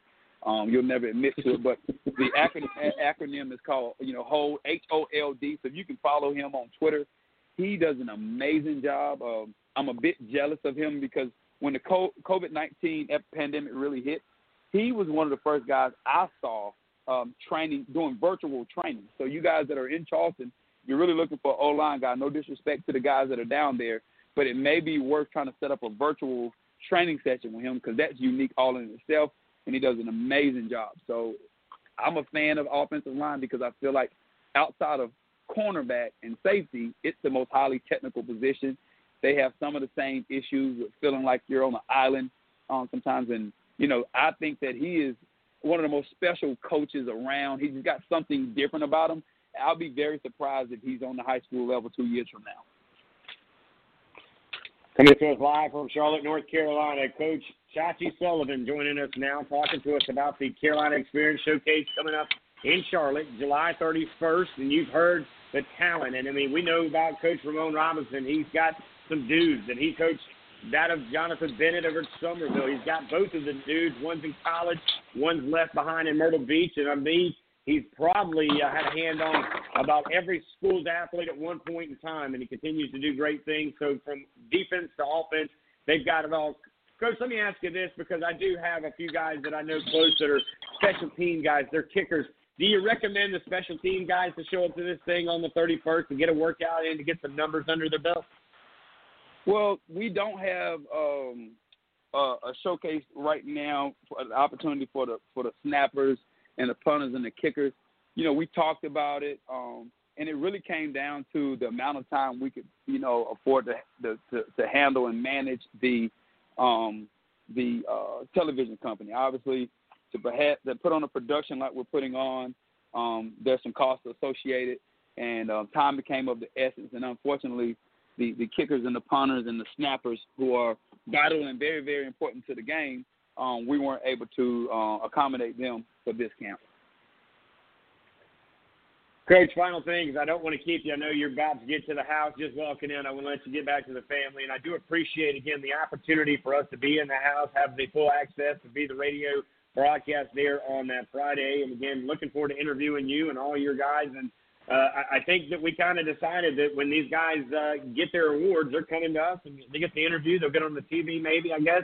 But uh, tell us a little bit about some of the rewards of these guys. Is uh, how are you guys going to handle? these guys that, that become the leaders of their group. Yeah, well, you know, we're going to identify, and hopefully it's, it's obvious and it doesn't come down to, you know, nitpicky things. We hope that there's guys out there that are really just standing out and makes it obvious for us to identify, you know, who the top performers were. We we talked about this as a staff, and one of the things that we came up with is when we go to colleges, we want this event to be more of a replication of what we've done with the college tours. And uh, you know, one of the coaches was like, "Man, what are we doing awards for?" You know, like their award reward is actually being in front of these college coaches. When we go to a college camp, they don't pass out camper of the day. You know, it's an honor to work out in front of the you know the big time coaches that they'll have an opportunity to work out in front of. So what'll happen is we'll identify the, top guys. And what happens if you guys ever go to a college camp when a kid really shows out or performs or, or catches the eye, the attention of of a college coach, they pull them over, they take them off the field, they pull them over to whomever the recruiting guys are, and they have a conversation with them privately. We want to prepare our young men for that. So, in, rather than handing out, you know, trophies or plaques like some of the other camps, you know, that we want to create an atmosphere that prepares those young men to talk to someone after they after they have performed well, so they can share with them, you know, the things that they've been doing. They can learn to make, you know, eye contact. You know, we probably won't be shaking hands and you know teaching them that part of it, but you know, a part of what we're doing is, is molding and mentoring these young men and preparing them for the next level. Mm. A lot of those guys, they go and they perform well, then they get in front of a college coach and they're shell shocked. And the coach says, I don't know, you know, he does, he's not a great communicator. Well, we want to prepare them, you know, so so to speak, as I, I would refer to as preparing them for war in a time of peace. So right now, there's no right or wrong way. We're going to protect these kids and make sure we don't ask them questions that'll be, you know, way out of bounds, but we'll make sure that we give them some feedback as well as when you do this interview, you're making eye contact. You're not stuttering. You're not, you know, using slang terms. You want to be, you know, straightforward with your communication and not beat around the bush and say things that are that are that are palatable palatable to um, you know to adults. So a lot of our young people, because of what's happened in social media, they're better at texting and and, and, and inboxing when they communicate. This is just a good old fashioned opportunity for them to be able to speak knowledgeably and, and talk about the things that they've learned for the learned during this time period and uh, what they would like to improve on, and and and that'll help you know when they when they have that opportunity to speak to those coaches um, that are that are recruiting them moving forward. No doubt, we're live right now. The final seconds here with Coach Chachi Sullivan. He is with the group over there, the Carolina Xperience Showcase, happening on July 31st. That's a Friday in Charlotte, North Carolina, where there'll be fine tuning athletes and molding men throughout the day. We're excited to be a part of it, Coach. The final things I guess, a farewell opportunity for you here. Uh, anything you'd like to say to these young men as far as getting on board now so that they are not blocked out? Because, as you mentioned, you're limited the amount of athletes you can take. The response to this camp has been tremendous. Um, I've been a part of a lot of camps. I've, I've never seen a camp uh, gain as much traction as this one has gained. The first time we put a flyer out was Wednesday of last week. Um, typically, you have an influx of people um, towards the latter days of the camp, I would strongly encourage young men that first and foremost, this camp will be unique. Um, it'll be an experience that you not, have not had. Um, I think it'll be well organized. I would tell young men to get it, get registered as soon as possible. Um, the the price is a little bit more than I would really like to charge, but that's because we are doing something different and we're stepping out on faith with hiring a television company. This won't be a Zoom platform. This won't be Facebook Live. This will be a full television production, which will, will, will be a unique experience because I learned today that 10 seconds in, in, in television is a long time. So when you get there, you won't worry about the number of reps you're taking because you will get a lot of reps. You will have a lot of attention on you. It'll be very demanding. So work out, keep yourself in shape. It'll be hot. It'll be football. It'll be the closest thing we've had to football. We've all missed spring ball. Um, so this camp is one we want to get registered and get registered now. Well, Coach, on behalf of all of us, all of you, thank you guys so much for all that you do on and off the field. Not only, of course, on this big day, but every day that you get out there with these young guys. Uh, we greatly appreciate it. I look forward to checking in with you here in the next couple of days as we'll build up to that meeting for the first time on the 31st. But if there's anything, and I mean anything that you need to get it aired out here, this is your spot, Coach. Just call and say, Rich, I'll be on with you at this time. I'll make room. I'll move things around, but we'll make sure that we get you or any of your other coaches that you'd like to have on. I know Ramon's been with us a couple of times, so if you want to send that quarterback guru, you're more than welcome, or even Mal Lawyer. If you want to get him in here with us, we'd be happy to get you guys all on board. I'm gonna jump on Mal Lawyer if he doesn't do an interview with you guys soon. you might have to Thank do you that. for having me. Yep. Thank you guys for having me. Looking forward to having a lot of fun. If you guys see me around, please don't be reluctant to speak. I don't know what they're going to allow us as far as uh, spectators. I do know that we're going to have to um, we're going to have a final meeting to talk about what uh, you know the governor is saying as far as if we're able to increase or decrease the capacity of people that will be participating. But man, I appreciate you having us on, being able to promote this event, and um, thank you to the Low Country. I've had so many success stories um, with with young men. That I do feel like the Low Country is oftentimes overlooked in the state of South Carolina. I don't know what that reason is. We've been digging and trying to figure it out for a long time. I do think it, it kind of goes back to travel and the ability um, to access some of the places with no real major interstates other than 95 and 26. I'm fighting for you, fighting with you. I'm a South Carolina native. Um, my area code is just a little bit different, but I absolutely love, absolutely wholeheartedly love the Low Country without a doubt. And anybody that knows it, when I come, they have to point me to all the great seafood and all the great restaurants there. So, um, uh, you guys are natives. I mean, you guys are South Carolinians. That's my where my heart is. That's why I get on the road and drive down the train there. And uh, can't wait to see you guys um, here soon. You got it, Coach. As always, God bless. Take care. Appreciate you. And we'll see you here in just a couple of weeks, Coach. Thanks again. All right, thank you. All right, guys, there you go. So a uh, solid 30 minutes with the coach over there. Of course, uh, that's Coach Chachi Sullivan. He is uh, a, a DBU whisperer, right? I mean, that's the guy who uh, can take your guys and get them ready uh, when it comes to this secondary. And again, I have sent out memos, I have sent out emails, I have reached out to individuals, and I'm reaching out to you guys right now. Make sure you go to our Twitter page at SO Sports Central. Check out this camp. Do what you got to do to get to this camp. And again, you can follow us on Facebook at Southern Sports Central. This is, of course, the Carolina Xperience Showcase, July 31st. It's in Charlotte. We have no idea what tomorrow is going to bring, even if they do start football in the fall. How long does it last? What are the guarantees? Well, this is a guarantee. Get there, get some numbers under you because the group of young men that are coming in for the remainder of the hour and a half left at Southern Sports Central, we're going to start off with, well, his name says it all, Jalen Best. He's one of the best guys that I've been around a long time. He's a, a slot receiver, but he can play them all. I tell you, I think the kid ought to look into special teams because he does a lot of special things, and we'll find out from him here in just a few seconds. I did eat some Chinese over the weekend, guys, and uh, well, the Chinese guys, this, this is my fortune cookie. To do nothing is to be nothing. So we're going to do something, and that is take a short break. We'll get up and over to the fort. Fort Dorchester coming on next. We got three guys ready to roll, guys. Don't go anywhere. You're listening to Southern Sports Central Live right here on SouthernSportsCentral.com and Blog Talk Radio.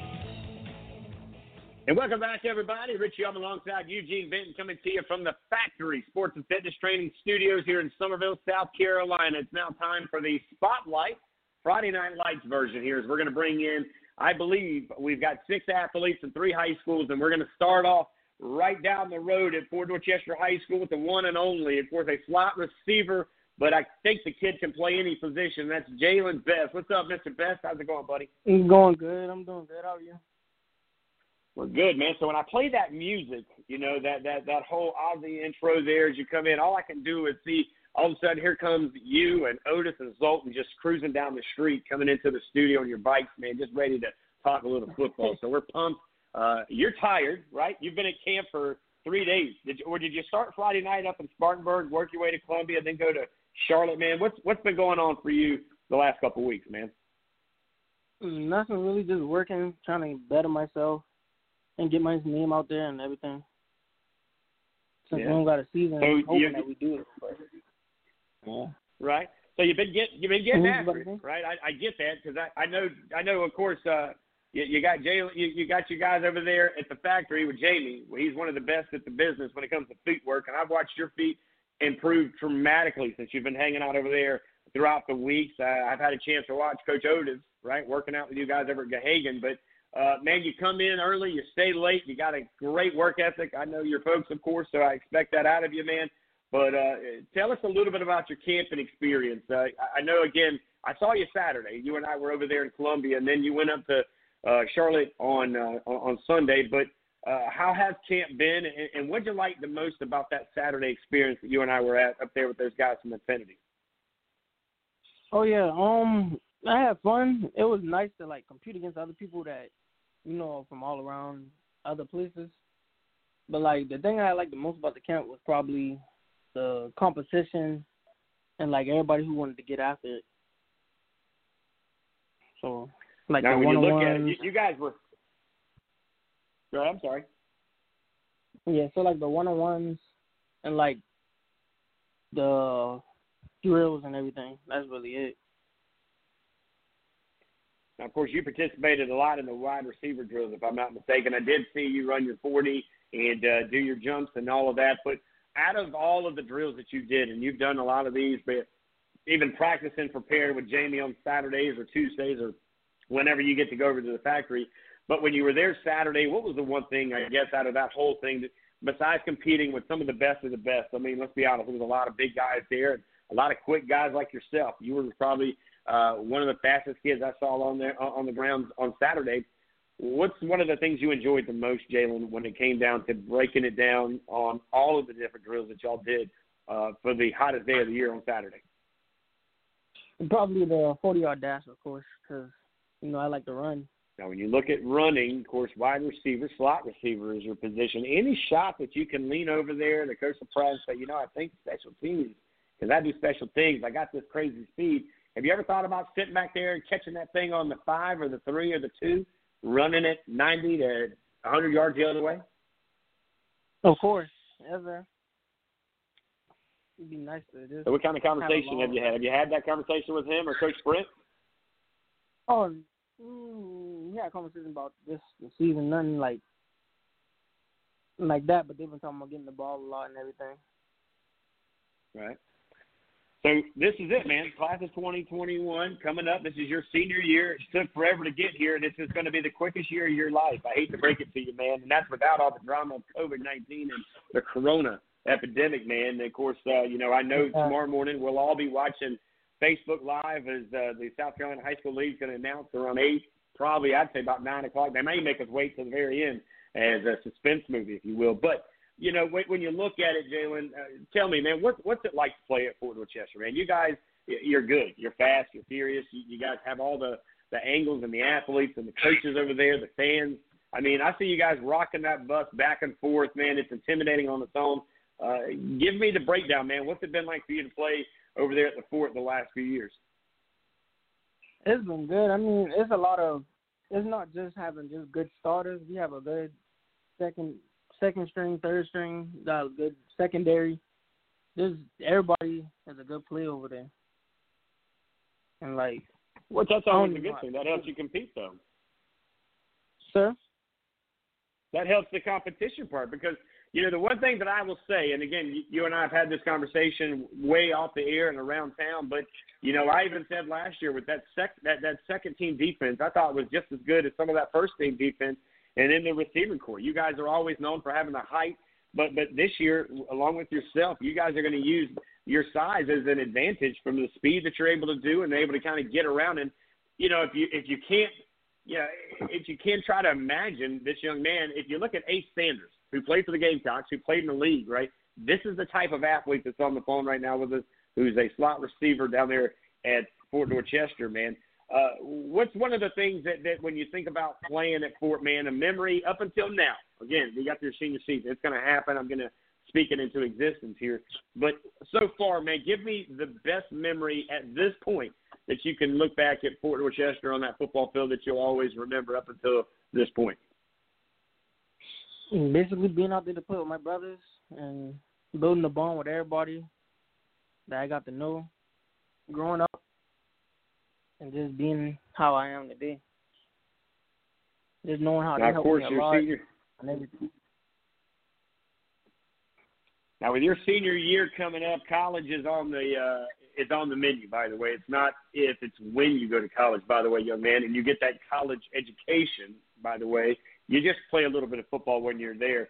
Uh, how exciting is it for you to look at some of the mail coming through your doors, or look at some of the opportunities? And I know you kind of narrowed down some some direction that you want to go. And you and I have talked about that. That's up to you whether you put it out in, on the airways with me tonight. But when, when you start to kind of look at that, and again, I think it helps you, Jalen, to know where you're going as far as setting that barometer of what you need to be doing to get there, right? So, so tell us a little Yes, bit here on how are you starting to narrow it down, and, and when it goes to college, have you thought about your major yet? Um, like engineering, something that has to do with engineering. It's something that makes a lot of money. I like that, man. Something that takes a lot of money but makes a lot of money, and it all together makes mama and daddy a happy group down there, of course, here in Charleston.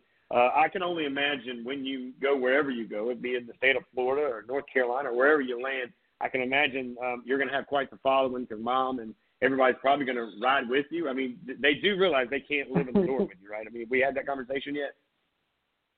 Yeah, we had that conversation. She gonna miss me though. It's a lot. I think you're gonna miss her as much, big guy, man. Let me tell you something, brother. I, I'm real proud of you. I'm not gonna keep you. I told you I'd try to keep you about 10 to 15 minutes tonight.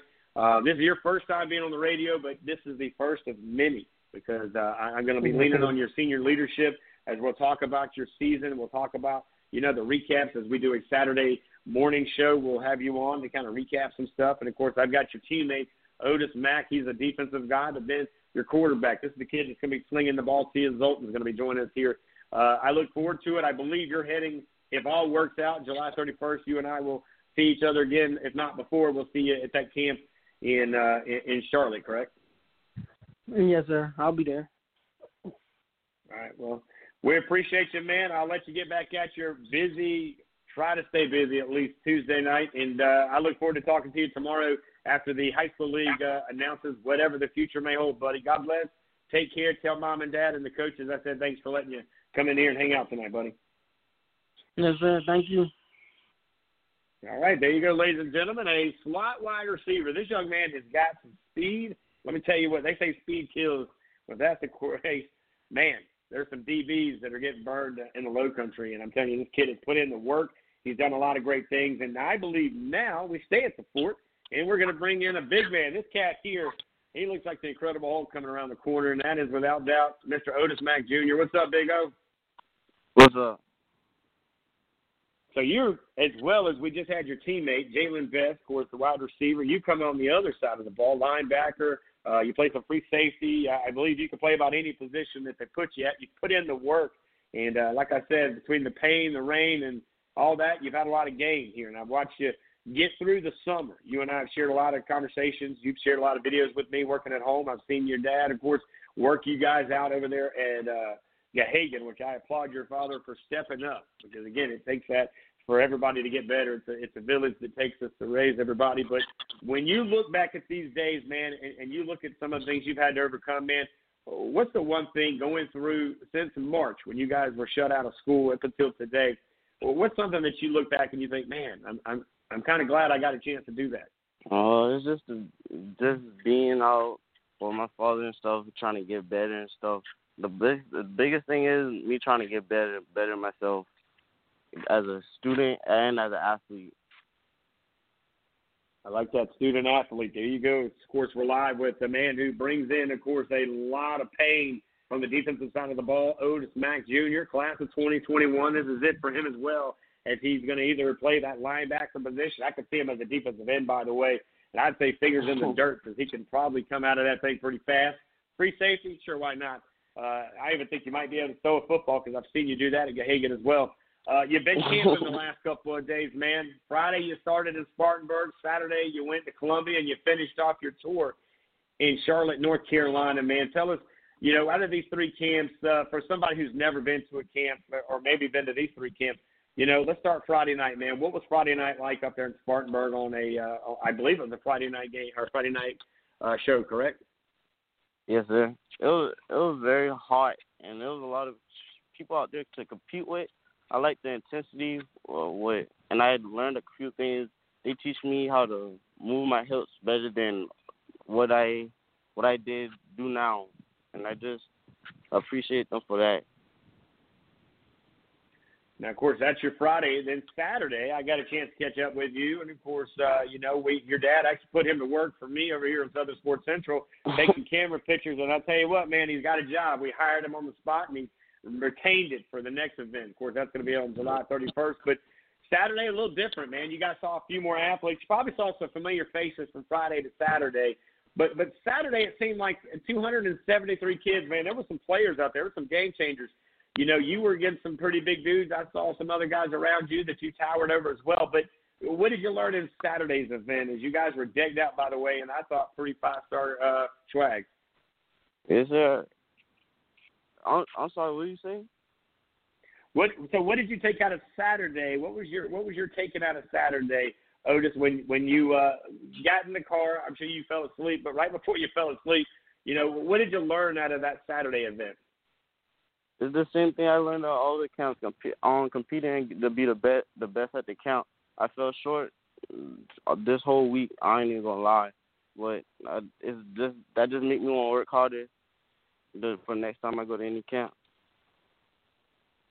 Live right now with a young man who I believe will be playing college ball this time next year. Again, you start to kind of look at the size of this young man. You look at his work ethic. You see what he can do, and I trust me understand that I will be calling his name quite a bit if I cover that Fort Dorchester Patriots team over there in North Charleston. These guys, uh, every year, it, it's the standard, right? This is what you guys do: is state championship.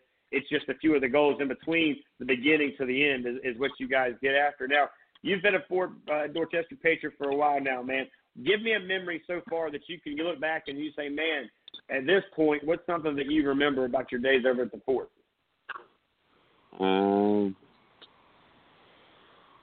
it's too it's too many. What what you want to hear about? You tell me, man. I mean, when you look at it, you're playing for a coach. Their course that has done an incredible job putting things together. So, so let me ask you this: I've seen a lot of great dudes come out of there. Brandon Johnson, who committed to Navy right here on Southern Sports Central, of course. The other Johnson, who, by the way, is doing big things in big ways. He's over there at Georgia Tech. How much has it helped you? Let me ask you this: How much has, has it helped you to have guys like that around you to kind of pull you along and, and watch their work ethics and say, well, if they're good enough to go to Navy doing it this way, you're good enough to go to Georgia Tech and doing it that way. And of course, you've seen some other dudes go in some other big places as well. You know, how much has that helped you want to stay focused and get after it? It helped me a lot. Seeing seeing those guys work like that, it just made me want to be better than them, work harder than them, just so I could be in a better place than what they're going to. Well, buddy, I can promise you one thing: you got a bright future, and it's just now beginning. Hanging out over there at the fort, and we look forward to a continuing conversation with you. Get you back in here. Uh, I got to ask, man, what's your strongest point in the gym? You're a big dude. You work hard. You put in a lot of work, but when it comes to that weight room, man, what's the what, what's your strongest part in the weight room? I would say benching. What you benching right now, bud? What you putting up? Uh, two seventy five. Two seventy five. I like that, man. Now, how how tall are you? Give me some weight real quick, because uh, we're gonna wrap it up with you and get you back to your normal Tuesday evening. But uh, height wise, man, what what are you looking at height wise, and what are you looking at on the weight side? Six six one two oh two oh five. Six one two oh five, and I tell you what, the kid's got it. He's got that cut, man. If he can come around that end at, at tracks, and I asked Jalen the same thing, college wise, man. If you started looking at any any college individual, and then education wise, you mentioned it as well, being a student athlete. It, what are you hoping to carry next year playing college football? But what are you going to major in? Anything yet that's kind of crossed your mind? Business. Business. I like that. That's an open spread, and that gives you open opportunities, buddy. Hey, man, I appreciate you giving us some time tonight, representing the fort. Make sure you tell mom and dad we said thanks for letting you come in here, and your coaching staff. I know we're listening as well. Real proud of the effort you're putting in. I'm pretty sure I'm going to see you as well on July 31st over there at that Carolina Xperience Showcase. And uh, I'm sure, like everybody else, you'll be watching tomorrow morning on the uh, high school league, buddy. But uh, God bless you. Take care, Otis. As I told you before, if you need anything, reach out, buddy. We appreciate you. Yes, sir. All right, guys, there you go. Otis Mack Jr. coming in here. Of course, he plays multiple positions on the defense, linebacker, free safety, but I feel like this kid could be put anywhere on the field and do really big things. Let's stay on the campus and make this a three-way call here as we're going to head over now to their quarterback, Zoltan Osborne. I'm telling you guys, if he's not on your radar today, he will be after this show because this kid is the real deal. He's got one of the best arms I've seen. His ability to sling it down and put it in the bucket. I mean, in stride is incredible. Now, with that being said, let's head over there to the fort. Zoltan, what's up, buddy? Hey, what's up, Richie? How are you today, man? Everything good? Good, yes, sir, yes, sir. So this is it, man. So so we don't have to have that conversation about when you come in or when you go out. You're going in this year. This is your team. You're coming up uh, on a big year, right? So tell everybody really quick uh, what class are you coming in this year? Give me your height and your weight as uh, we get ready for this new season. Uh, this year I'll be a sophomore and I'll be six one, hopefully reaching back up to one eighty five ish area and weight. So that puts you in class of twenty twenty three. How much you weighing? You said one eighty five. 185. The kid's got an arm, like I said, and he's worked hard. I've seen him on Saturday putting in the work, man. And congratulations. I didn't give Jalen that as well. I should have on Sunday. I saw him getting a, a receiver award, man. But uh, you go to another camp after working out on a couple of days. You go into your third day and you come out victorious at the uh, I think the was it the VTO camp up there in Charlotte. Uh, you guys were able to come out with a, a, or at least you came out with an award as well. Yes, sir. Me and uh, me and Jalen came out top five. There was a lot of great competition out there, and it was just fun being able to be recognized with all those great dudes out there and being one of the youngest to get an award too. Live right now, hanging out on the fort. That's right, Fort Dorchester is we're here with their starting quarterback, Zoltan Osborne, class of 2023. He's upcoming sophomore, but I tell you, he plays out of his shoes, and he'll be one of the best quarterbacks down here in the Low Country, and of course around the state. He works out uh, with Perry Orth and a few other great quarterback coaches around the state. And again, uh, want to give those guys who take time away from their families to work with our guys here in the Low Country. Now that being said, I, I saw Saturday a lot of great quarterbacks. Man, you fit in extremely well, Zoltan. I thought you looked good. You're everything they asked you to do, you did it. You were able to get in the hustle mode and uh, throwing it on a dime, as they would say, right? How much does it help you guys as quarterbacks, especially for you, you coming in and maybe a little younger than some of the other guys, but hold your own for sure? Uh, how, how much did it help you week in and week out so far, and especially this past weekend, being around so much talent that you've been able to kind of maybe give yourself a barometer of where you are? Yeah, it's great. You know, you get to um, kind of set yourself to a higher standard when you're around that great level of competition, and it just uh, makes you better as a player and as a person. Because you know, there's people out there like Hayden Vasquez, you know, and he's like always got his head above his shoulders and playing real good, and it just makes you a better person and player at the same time.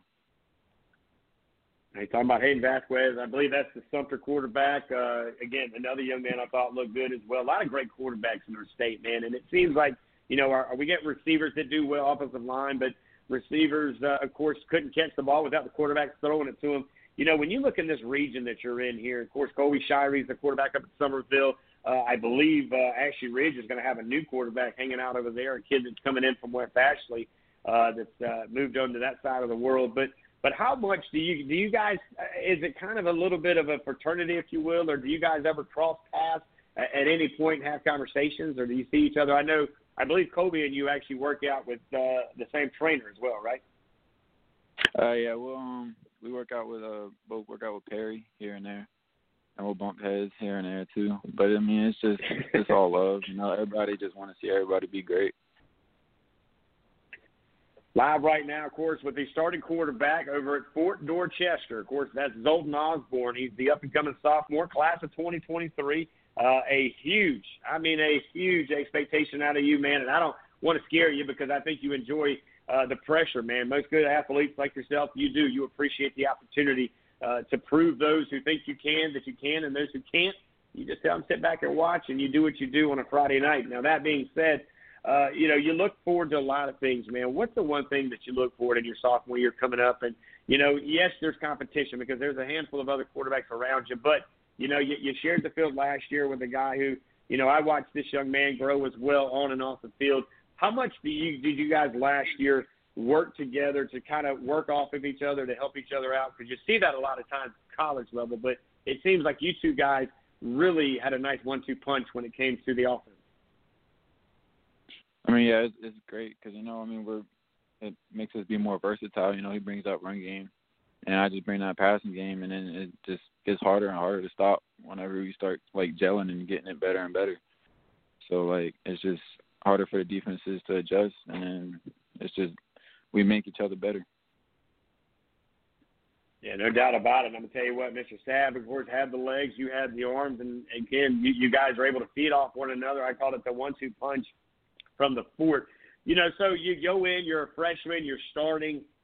Man, the year before Summerville, they were able to sneak in there and take one in double overtime. But you, you and your crew comes into the backyard of the Summerville in a famous stadium and, and make some headlines. Man, how cool was it for you? I know you grew up in this area.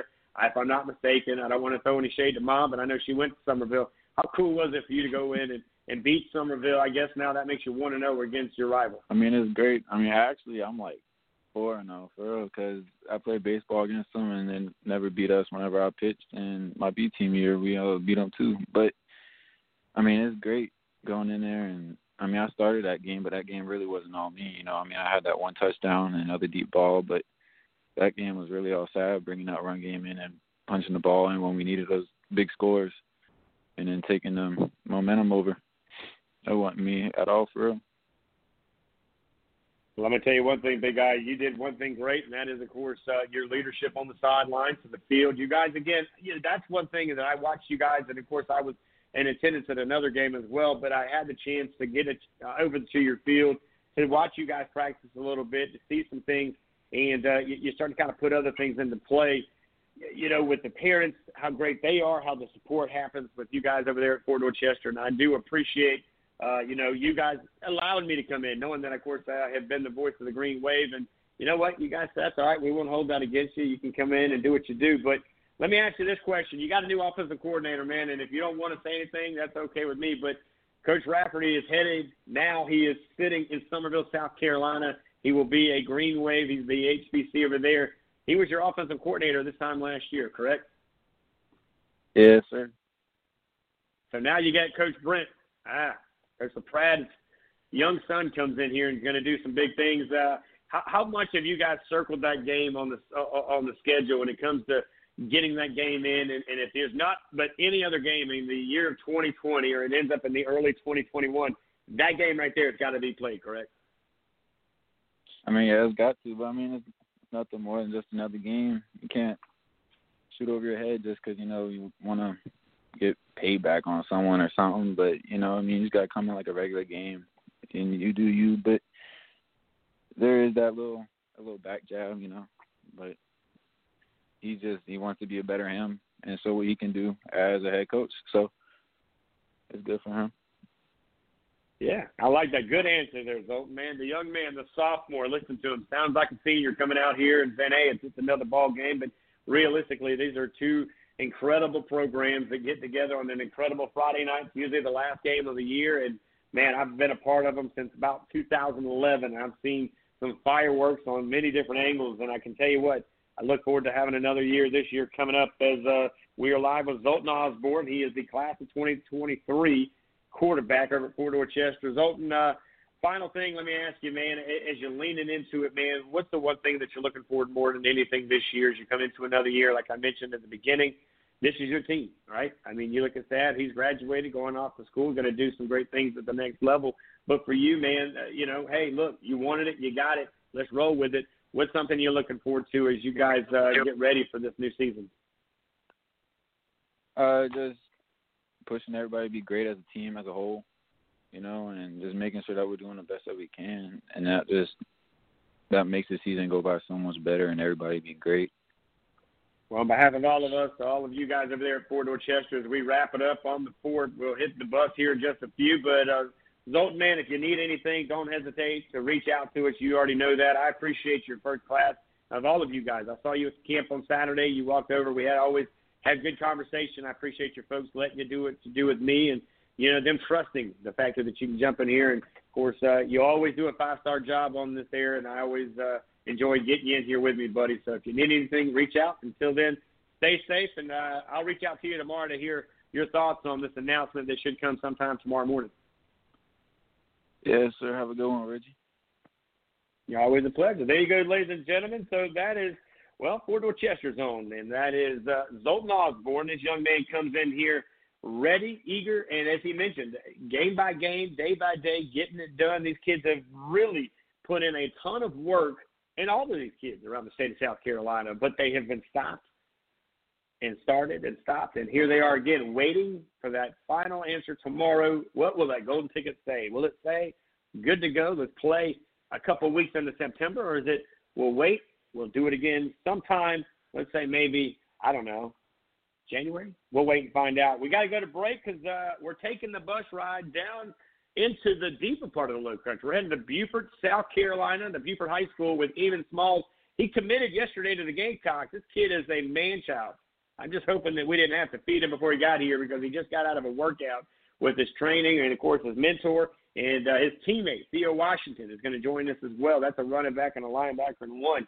But uh, that young man is a uh, is a beast as well. Now Theo's coming in at the class of 2021, while we look at Eamon Smalls, he is actually part of the class of 2023. So we'll take a quick break. When we come back, we'll get in with some more football as you're listening to Southern Sports Central live right here on Blog Talk Radio. Guys, don't go anywhere.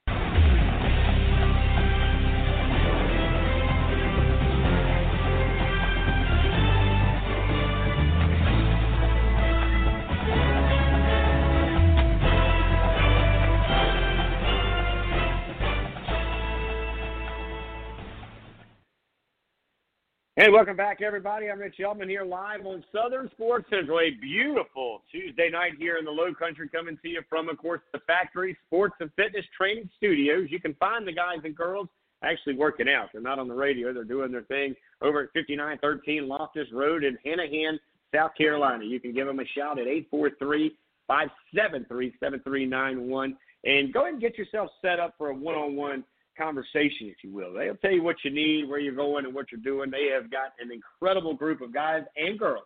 Man, they do it all. They do hip hop workouts to the actual old school workouts, and uh, I've seen uh, quite a bit of talent walking in and out as these guys are, are ready to get after it. Now, of course, it's time for us to continue to get after it. The bus, oh by the way, is uh, sitting right there in Beaufort as we head down to the Low Country, and let's head over there now with the biggest man in uh, Beaufort County. I can promise you, Even Smalls joins us. What's up, big man? Nothing much. So I saw you try to jump the fence earlier. I saw that video. Were you able to make it? I couldn't watch all of it, man. Were you able to get out of that fence? Yes, sir. I love that mentor over there with you, man. This guy challenges you guys day in and day out, man. So you've had quite a busy uh, last few uh, days, I'd say, right? I mean, you're you're kind of a big deal, man. It says six two, three forty. That's not true because I stood beside you on Saturday, and I thought, my God, he's every bit of six four, maybe three eighty. Tell me about it, man. How big are you? Sir? Hey, what is your size? How tall are you? How much, how much you weighing in? Oh, you lost a little bit. Oh, look at you. All those tires you're throwing around down there in Beaufort, man, it, it, it's wearing you out, man. Course, you just got an offer not even, what, 24, 48 hours ago from South Carolina, the Gamecocks. That's your first offer.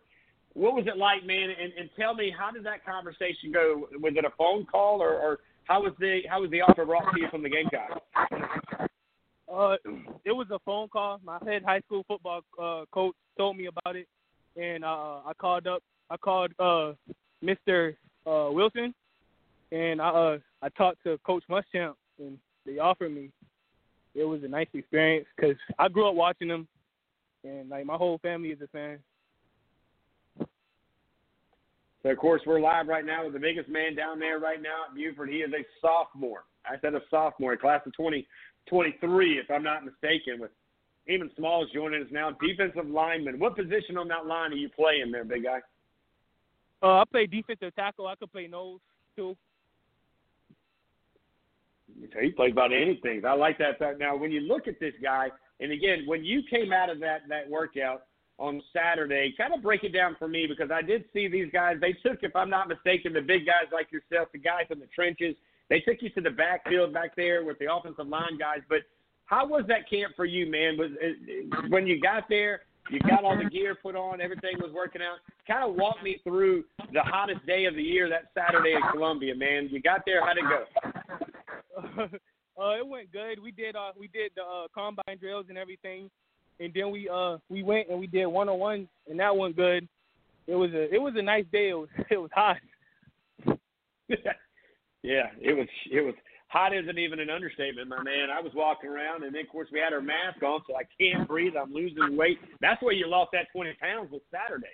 I mean, let's be honest. It was about 3,000 degrees, man. Whew.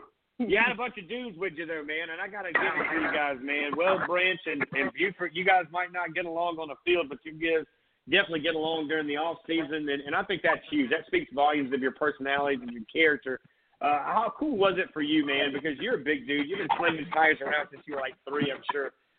When you look at it, man, you saw some other dudes that were as big as you, man, and that's kind of what college is going to be here in about two or three years for you. Was it neat for you to finally see a few guys that had the experience you had and to see the abilities that you did? Uh, yes, sir. It was, yeah. Was there anybody in particular that you picked up? Because I did see another big dude, and he's about the same size as you. Well, he might have been a little bit bigger. And he was over there, I believe. Uh, he's at a 4A school in Columbia. Was there anybody that you kind of were like, I want to go against this dude, or I want to at least see what he's got to offer? Anybody kind of catch your eye that, that plays the same position you do? Uh, yes, sir. That was a that was a few. Now, when you look at this stuff and you go to this camp, how many camps have you had a chance to go to as far as up until this off season and this crazy COVID uh, post or I would say COVID off season? Uh, only two so far. The one from this Saturday and uh, the UA All American one. Let's talk about that All American thing there, man. How how cool was that to be a part of that All American deal? And, and you started kind of get these letters coming in. I'm sure uh, the mailman knows your your address by heart. He probably doesn't even need to put it in the GPS any longer. But you know, how, how surreal was it to go to that All American camp and, and get that work in with some of the best athletes around the around the country? Uh, it was just like I just had to take it all in because it, it was nice. Like I never really, I never really thought, you know, well, I would get, I would make it this far, honestly, like with the football thing. Right. You know, Now, a lot of that Mhm. goes to this uh, this gentleman that you work with right now. I know your trainer, and of course your mentor, working out with you today. Let's talk a little bit about him, man. Let's talk about how much effect he's had on you. And of course, I believe it was what six, seven years old. He starts coming around, helping you out, pushing you through, probably making you angry, right? I mean, that's usually what trainers do. They make us angry, but make us better. Tell us about this guy that's been by your side for I don't know the last ten or so years. Uh, my coach, uh, Coach Zenza, uh, he's been there since I was nine when I first started playing football, and he's been with me ever since. He was uh, training me, training me. He was my mentor. Him and the EMC family. That's the uh, the group that I'm a part of. And yeah, they just they mentor me, and they they keep me focused. We're live right now with the big man down there at Beaufort, South Carolina. Beaufort High School is uh, where he attends right now. That is the one and only Eamon Smalls. Got the offer from the Gamecocks, a dream offer. And what it sounds like is the big, huge defensive lineman who is definitely living up to the hype. As I watched him do everything on Saturday, and he did it with not only, I mean, you're a big dude, man, but you got some great footwork, man. You're able to kind of move around a lot more gracefully uh, than many guys your size. Heck, you move around better than guys half your size. What kind of things have helped you to get your feet in order to, to work the drills that you're working? What, what is it about you that helped you get these type of movements when it comes to your footwork? uh I noticed growing up, like I was always I was always flexible and like fast, uh and like you know just getting better, you know doing doing special doing uh drills that the skill players do and stuff like that, you know doing stuff with them, you know I, I, that helped me to get faster, helped me get my feet faster. We're live again with the big man. He's got great feet. Of course, he can put in the work, and he's doing it again. Hopefully, uh, I believe you guys are heading up on the 31st up there to Charlotte, North Carolina, to that Carolina Xperience Showcase. We just had actually the coach from that uh, huge combine that's going to be coming up on the 31st. Uh, 31st, excuse me, Coach Chachi Sullivan joined us here, and he's excited about having guys like you in there too. He talked about having a big offensive line guy, a big a defensive line guy, but what do you hope to get when it comes out of these camps there? When when you look at you know everything across the board, and then again, your personal goals as you went into Saturday. What, what were you, what were your goals going into a camp like that? Uh, just to get to just get, just to get a feel of everything, just to get a feel of getting back used to everything, and like just seeing, just going out and seeing everyone that uh hopefully I'll be going up against in college. Now, of course, I asked this young man to send me his list, and I always like to know these guys and say, hey, what, what kind of guy, where, are you looking at going? This my man mentioned, I mean, he didn't even skip a beat. The Gamecocks are right there at the top. He had Alabama and Clemson. Uh, you know, he had a, a nice little top five list, man, and it was a solid list, and you didn't even hesitate. But I asked you about your major, something that you're looking at getting into. What what did you tell me uh, as far as education? And I know you've got a few years to get there, but it sounds like you've already got some of that at least somewhat figured out. What are you looking at as far as majoring wise goes in education? Uh, engineering. I want to uh, major in air. I want to be an aerospace engineer. There you go, man. So let me ask you this question: When when you start to kind of put things in order, and uh, you, you start to kind of put everything where it goes, that is the school that basically um, shut down for you guys in March. How hard was it for you, and uh, and how much have you talked to your teammates when it came to going through? You know the changes, man. Because being homeschooled is a heck of a lot different. We always talk about, man, I just wish I was homeschooled. Well, you guys got a taste of it, and uh, tell me, what were some of the biggest challenges you had in uh, your freshman year, by the way, in high school? You were forced to kind of call it off early and head over to the um, the house to get the job done. Uh, it was kind of it was kind of uh, hard at first. It took some time to get used to because we had to do everything on the computer, and then you know not be able to see uh, everyone that you was going to school with. It was kind of it was kind of rough at first, but we just learned to got used we got used to it, and uh, we called each other up, me and my teammates, and we just started working out in groups, like little groups that we had to do, like at parks. Live right now, the big man. He got his.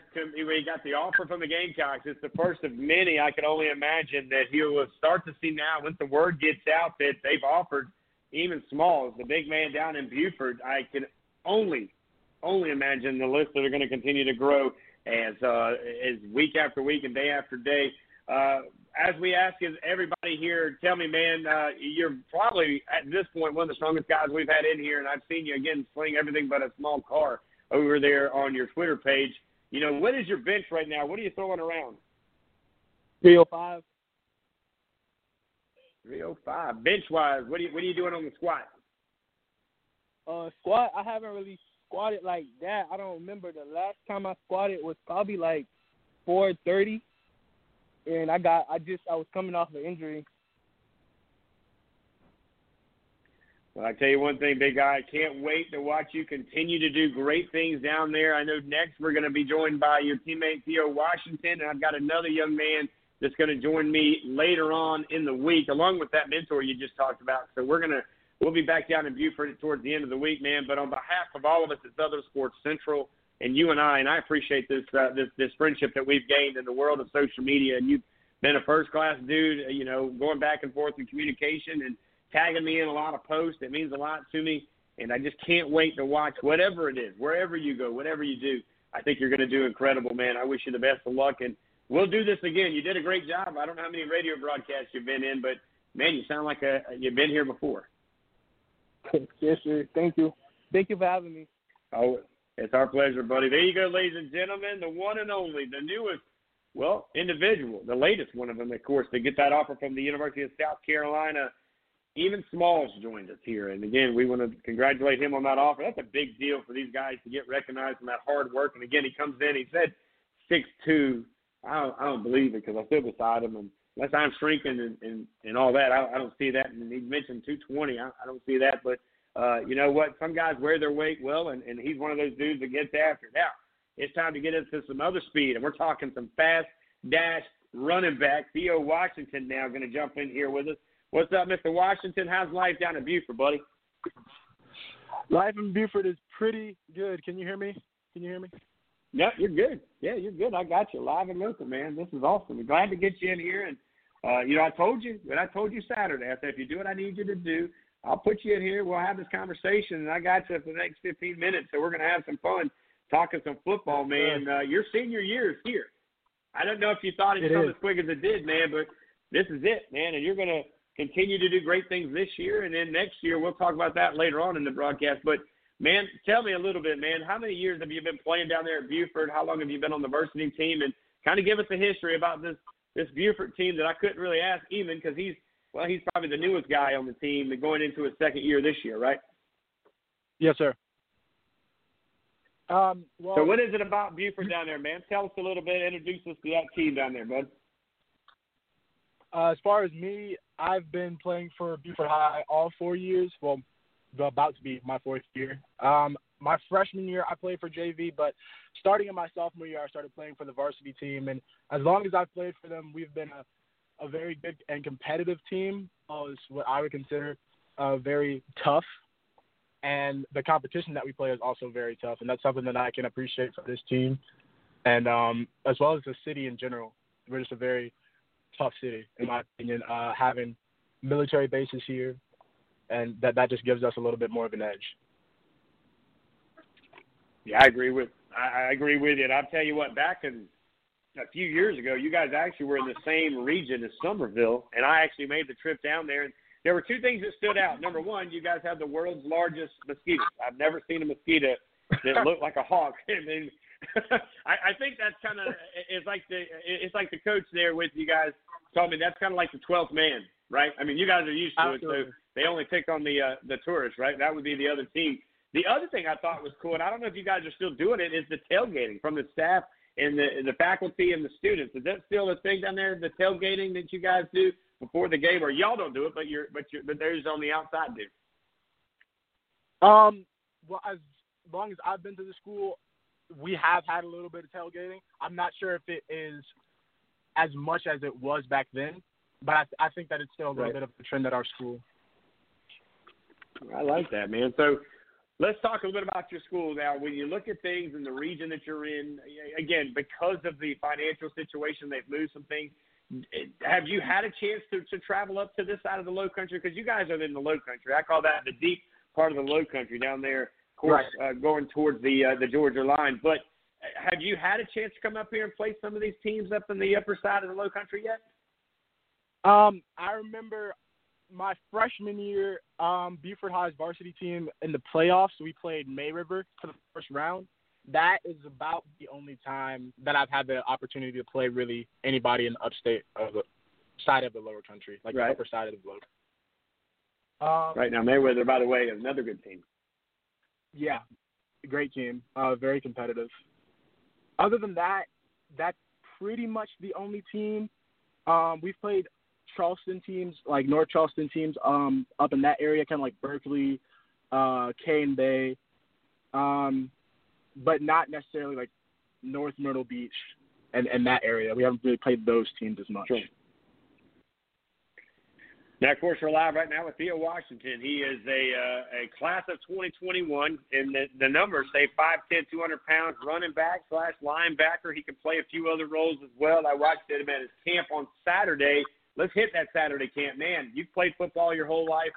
Was yesterday one of the or Saturday now? Was that one of the hottest days that you've had to go out there and and you didn't have any other choice but to give everything? But really, some of the best competition, I would hope, kind of drove you to give that extra push. Right. Um. Let's see. Saturday. Man, I Saturday was hot. Saturday was hot. Um. But.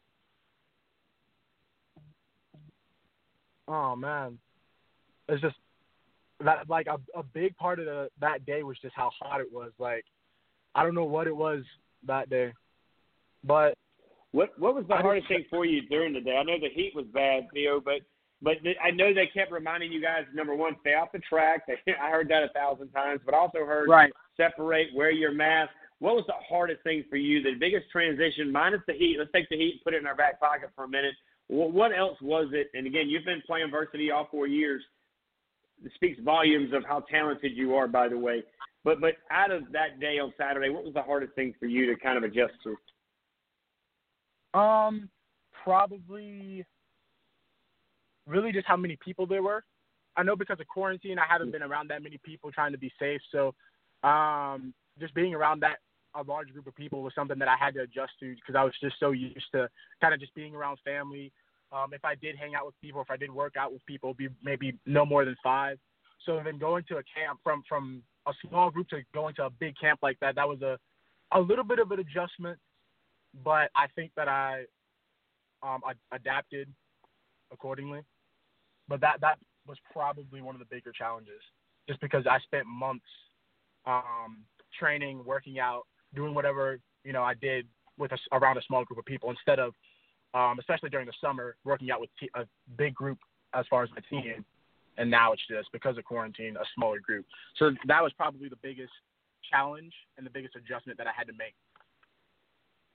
That's a pretty good point. One of the first I've heard that comparison. I like that from five to almost 275. Yeah, that's kind of a big number, kind of a culture shock, if you will. So it does say that you are a running back and a linebacker. I, I believe was it is it true to be said that you worked out more with the running backs or, rather than the linebackers, or were they able to double, double you up a little bit to get you a little bit of work in both areas? Um, re- recently it was more of the defensive side. Um, I know kind of early on I uh, did more work with running backs, but in order to help my team, um, I had to kind of just play more of a defensive role. But hopefully this year I can get more um, looks on the offensive side. That's what I'm hoping for, just because um, we've had seniors and everything graduate, and we've had um, the um, running back space kind of open up just because of the seniors that graduated. So hopefully I can get more touches, if you will, on the offensive side. No doubt about it. What kind of offense you guys running in the past, man? And again, it could change this year. I get that, but uh, as far as in the past, has it been a more of a throw-in team or handoff team? What kind of offense have you guys been running, and what do you expect to be ran this year? Well, um, I remember my freshman year because we've we've had have a lot of changes, but I remember my freshman year we were definitely a more of a run-heavy team. But then starting my sophomore year, we did more of a spread offense, and um, that's what we did from my sophomore year up until about the middle of my junior year. But unfortunately, we had um, our quarterback go down. Uh, he he had an injury on his shoulder, And so what we did is we changed the offense a little bit, we tweaked it a little bit, and we did more 40 passing when we had our starting quarterback. To now, uh, when we had our second string in, it was more of a 50-50 where we would run half the time. Well, really, we actually kind of flopped it. It was more of a 60-40 run most of the time, pass half the time, or pass less um, than we would with our starting quarterback in. And uh, now going into my senior year, our starting quarterback he's he's healed. Um, he's getting back to throwing. He's looking good. So hopefully we'll probably do what we did before as far as passing and throwing in that sort of ratio, uh, where we just pass more, run less, but we still uh, run enough to keep that defense that we're playing, you know, kind of honest to where we have them on their toes. If that makes any sense. Yeah, it makes total sense. We're live right now down in Beaufort with the second athlete from Beaufort High School. Of course, uh, his teammate Enos Smalls, who has gotten that offer from the Gamecocks, joined us early. He is the class of 2023. Now we're with class 2021. His senior year coming up. Theo Washington, as he is a running back, a linebacker. I'm sure he'll play any position the coach asks him to play, and we're excited to get this young man in here. And I tell you what, man, you got maybe a future here doing some broadcasting, man. I enjoyed this conversation a lot as well, man. You, you're of course uh, you're a senior coming in here, so there, there's a lot to be said about that. We had some guys from the fort come in; they were seniors as well, but the younger guys did a good job. But you know, what's the one thing that you're looking forward to before we wrap this thing up, man? That know, this is it, man. Your senior year. Now I know tomorrow all of us are going to be glued to Facebook like nothing normal, right? That's going to be pretty normal, anyways. But tomorrow it's the high school league. They're hopefully going to announce your future, whether it's going to be playing in January or playing in September, but nevertheless, hopefully an answer there. But with all that being said, you know, whether it is one or the other, man, what's something that you look forward to coming up this year?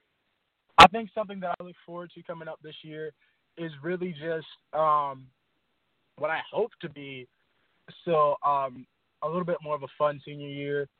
Um, of course, like you said, with uh, the announcement that the high school league is going to make on when we play, um, that's one thing that I'm definitely looking forward to having to be my senior year. Um, we're actually getting a turf field this year for Beaufort High's football team, so that's going to be exciting. Um, and I really hope that I can I can play on that field. And um, other than that, is just the, the entire senior experience in general. Um, you know, there's a lot of things that uh, seniors have, like kind of like senior privileges.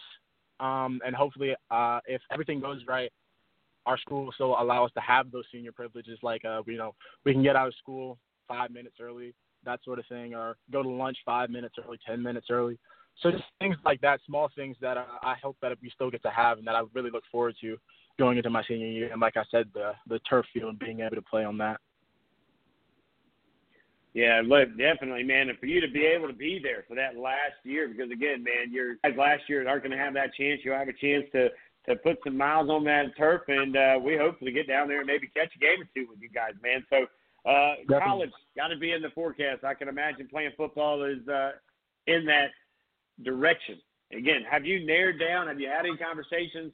I know you we've talked some off the air, and I'm going to do anything we can do to help you in any way, shape, or form. But when it comes down to it, Theo, is, is there a top five for you, man? And, and what type of major are you looking to dive into when it comes to that education? Um, as far as the top five, mm, I, I, I'm just kind of I'm, I'm at a spot right now where I I really just want to play wherever a college will let me play. Um, so a top five, I I can't really necessarily give one.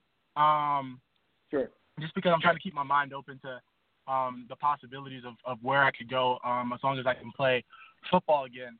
And as far as my major, um, I, I've given a lot of thought. I know I used to actually be interested in um, doing architectural design for a while, but I've um, kind of digressed on that thought, and I've given more thought towards um, broadcasting journalism, actually. Um, something that you mentioned a second ago, and also sports medicine. So I'm kind of juggling those two thoughts around because I, I really do enjoy sports medicine, and I enjoy stuff like uh, the trainers, how we have our that we have at our school for our sports teams. Um, that I, I enjoy that job as well, or at least I think I would enjoy doing it. So those are probably I like the factor, man. Yeah. Well, I, I don't I don't think whatever you do, man, you're going to do great things on there, man. And I and I tip my cap to to your folks, to, to of course your mentor there that's uh, there with you guys here tonight. He'll join me Thursday night along with one of your teammates is going to join me, so we'll have a little bit more Beaufort conversation even into the later part of the week. But anytime you want to get in here with me, man, I'm definitely cool with that. Especially broadcast journalism. I had a kid at Summerville who is heading to the College of Knowledge down there to play baseball for uh, the College of Charleston. He's a great football player, Brody Hopkins and this is something he wants to do as well. So I always tell him, look, man, you know, I'll mic you up. We'll have some fun, and you make sure this is what you want to do, and it gives you a chance to kind of get your feet wet a little bit, bud. But uh, on behalf of all of us, Theo, we are greatly, greatly appreciative of the time you've given us tonight. We are going to continue to do this because you are a senior. I'm going to lean on you a lot to keep me in the loop of what's going on down there at Beaufort and you guys and your season. And uh, again, God bless you, your family. You guys stay safe keep an eye on that big man over there, man. Keep him humble. And uh, I just could only imagine watching that big dude jump a fence had to be one of the most entertaining things you've seen all week, right? Definitely. Oh, I loved it. no doubt, man. God bless you, buddy. Appreciate you. We look forward to doing it again. I'll catch up with you off the air, but you did a great job tonight. Your teammate did an incredible job. And tell your mentor and your coach and your family that we said thank you guys so much for coming on tonight and representing uh, Beaufort and five star style, buddy. Thank you again. Thank you. All right, there you go, ladies and gentlemen. And like that, we'll take the bus. We'll pull in the doors, and we're going to head back up to Charleston, and we're heading to Wando High School. We're catching up with Connor Trio, I believe, and uh, of course he is a big time defensive player.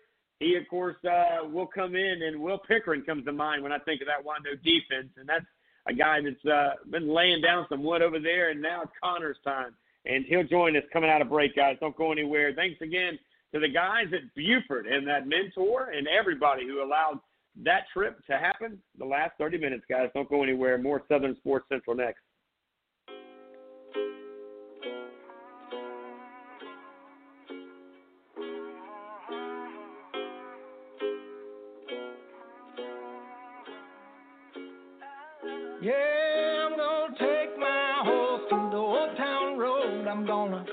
I can't no more. I'm gonna take my horse through the old town road. I'm gonna ride till I can't no more. I got the horses in the bag, horse stock is attached. Head is matted black, got the bushes black to match. Riding on a horse, ha, you can whip your Porsche. I've been in the valley, you ain't been up off that porch. Now, can't nobody tell me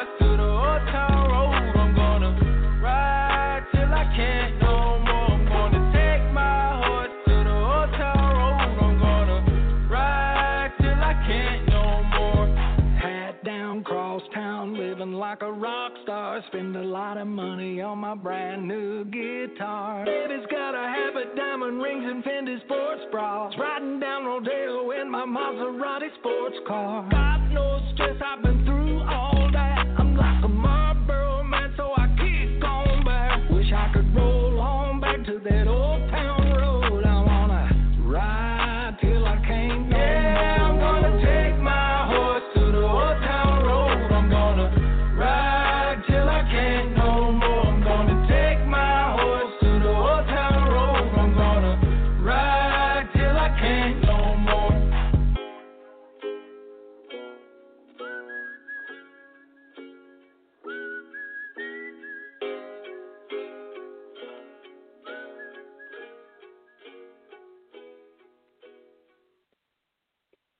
Welcome back, everybody. I'm Rich Young alongside Eugene Benton, pushing all the buttons, doing all the things in the world of Twitter. You can follow us on social media over there at Twitter World at SO Sports Central. Of course, you can hang out with us on Facebook at Southern Sports Central. We do a little bit of picture taking from time to time, and that's the land of the Instagram. Of course, you can hang out with us here on Sundays, Tuesdays, and Thursdays nights, 6 to 9, right here on Blog Talk Radio, coming to you live from Summerville, South Carolina, in the Factory Sports and Fitness Training Studios. This segment brought to you by our friends over there at Music Man Barbecue. You can find them in Moncks Corner at 112 East Railroad Avenue. You can give them a shout at 843-899-7675 to make sure that you got their times right because those barbecue dudes are a little different. They kind of shut it down when they want. They open it up when they want. Usually it's closed Monday, Tuesday. So I'd say uh, give one of those guys a shout and see when they're open. Now we head back to Mount Pleasant, South Carolina, Wando High School. It is the largest high school in the state of South Carolina, by the way. It's bigger than some college campuses I've been on. And without ado, we bring in Mr. Connor. What's up, buddy? How's life over in Mount Peak? It's great. It's great. How are you? We're good, man. So I know we we chatted a little bit earlier today. We've been going at it, and I want to say first of all, on behalf of me and my group of guys and girls here at Southern Sports Central, it means a lot when you tag us in your in, in your action around the Low Country because we try to keep up with all you guys, and it's hard to do unless you tag us in your videos and your trips. You've been burning up the roads, man. I've seen you head to, I think Atlanta a while back. You went to Florida. I talked to you earlier about your weekend escapades, heading to a couple camps uh, over the weekend, man. Uh, what's it like, uh, you know, as far as getting out and about and, and competing, as you will, uh, in the last couple of months or in the last month where you've been able to see a ton of talent, man? Well, I try to uh, first of all, I try to stay as active as I can on uh, social media, but it's uh, it's great to get out to like you know, like go around the south, the country, go around playing other talent that you'll see in if you go to college because people will come all around the nation to those sort of things and seeing that talent and all that competition out there and just being able to play against it, it's super one humbling, but two, it's also great to see all those guys and play against them. Now, of course, you're playing on the defensive side of the ball, Connor. Kind of check in with us real quick, brother. Give me your height, your size, where you're strongest in the weight room, and what position you're killing right now. All right, uh, I'm Connor Terrio. I'm uh, 5'10", 168. Uh, mostly play DB, sometimes linebacker. Listed, I'm listed as an athlete, so I can play multiple positions. But uh, I'm probably best with uh, with squat because my squat and my uh, deadlift are around the same. My squat's 375 and my my deadlift is around 400, and my power clean is 180, 185. Now, of course, Connor and the boys at Wando had a stellar year. Uh, of course, uh, Coach Jimmy Noonan was on the uh, the head of the train there. He's since then has decided to take his talents to Georgetown, South Carolina, where he's now the athletic director and the head football coach. Uh, of course, uh, our thoughts and condolences to you and your your your group of athletes over there. As your your uh, your of course your AD passes away, and we paid uh, respect to him uh, at that time. Kind of tell us a little bit, man. How how how shocking was it to see your coach leave and then to to see a, a guy who has made a huge impact in the Low Country as your athletic director passing away? Which, by the way, five star job by throwing him that birthday party. It means more now than I bet it ever could imagine to be. Yeah, it was, it was really it was really a big surprise when uh, Coach Coach Noonan left, but I'm I'm really really uh I'm confident in Coach Rocco's ability to be able to lead our team to uh even maybe a better season than last year because our roster's really stacked and he's he's a really good coach because I played under him on JV uh, last year, and I'm really excited to see where he takes us this year. We're live right now as we're hanging out over in Wando, east of the Cooper. For you guys on the Low Country in Charleston, you know where I'm at over there. A, a very impressive season, eight three. So a better season, Connor all the pressure there at nine and two. You guys, uh, I was there at one game. You guys played Summerville. It was week two for them. I'm not sure. I wouldn't say it was week one for you guys. Uh, I'm not sure if you guys had played the weekend before that, but man, your running back I thought looked great. Quarterback play was around, you know, doing big things. Your receivers were able to get out and about. Will Pickering, I mean, this kid, he's probably what five ten, whatever, soaking wet. But this kid was playing out of his shoes as well, and there you were doing your thing, and so many other guys just a, a great team effort. What is it about that team, though? Because that team, and I've watched you guys play for many years at Wando, and you guys have had some players.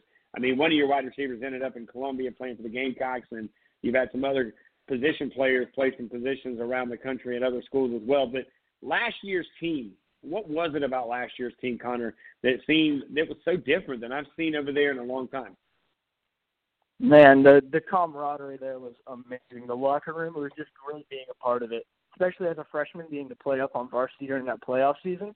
Man, it was there's nothing like that locker room in there. All the guys banding together, practicing, and the even like for us it was a little cold. It was great. All the guys huddling up together, all the boys working out, us all together. We really strengthened as a team, and that's what I really thought got us past Conway and even even into that Fort Dorchester game because we did not give up. We kept playing through that entire game.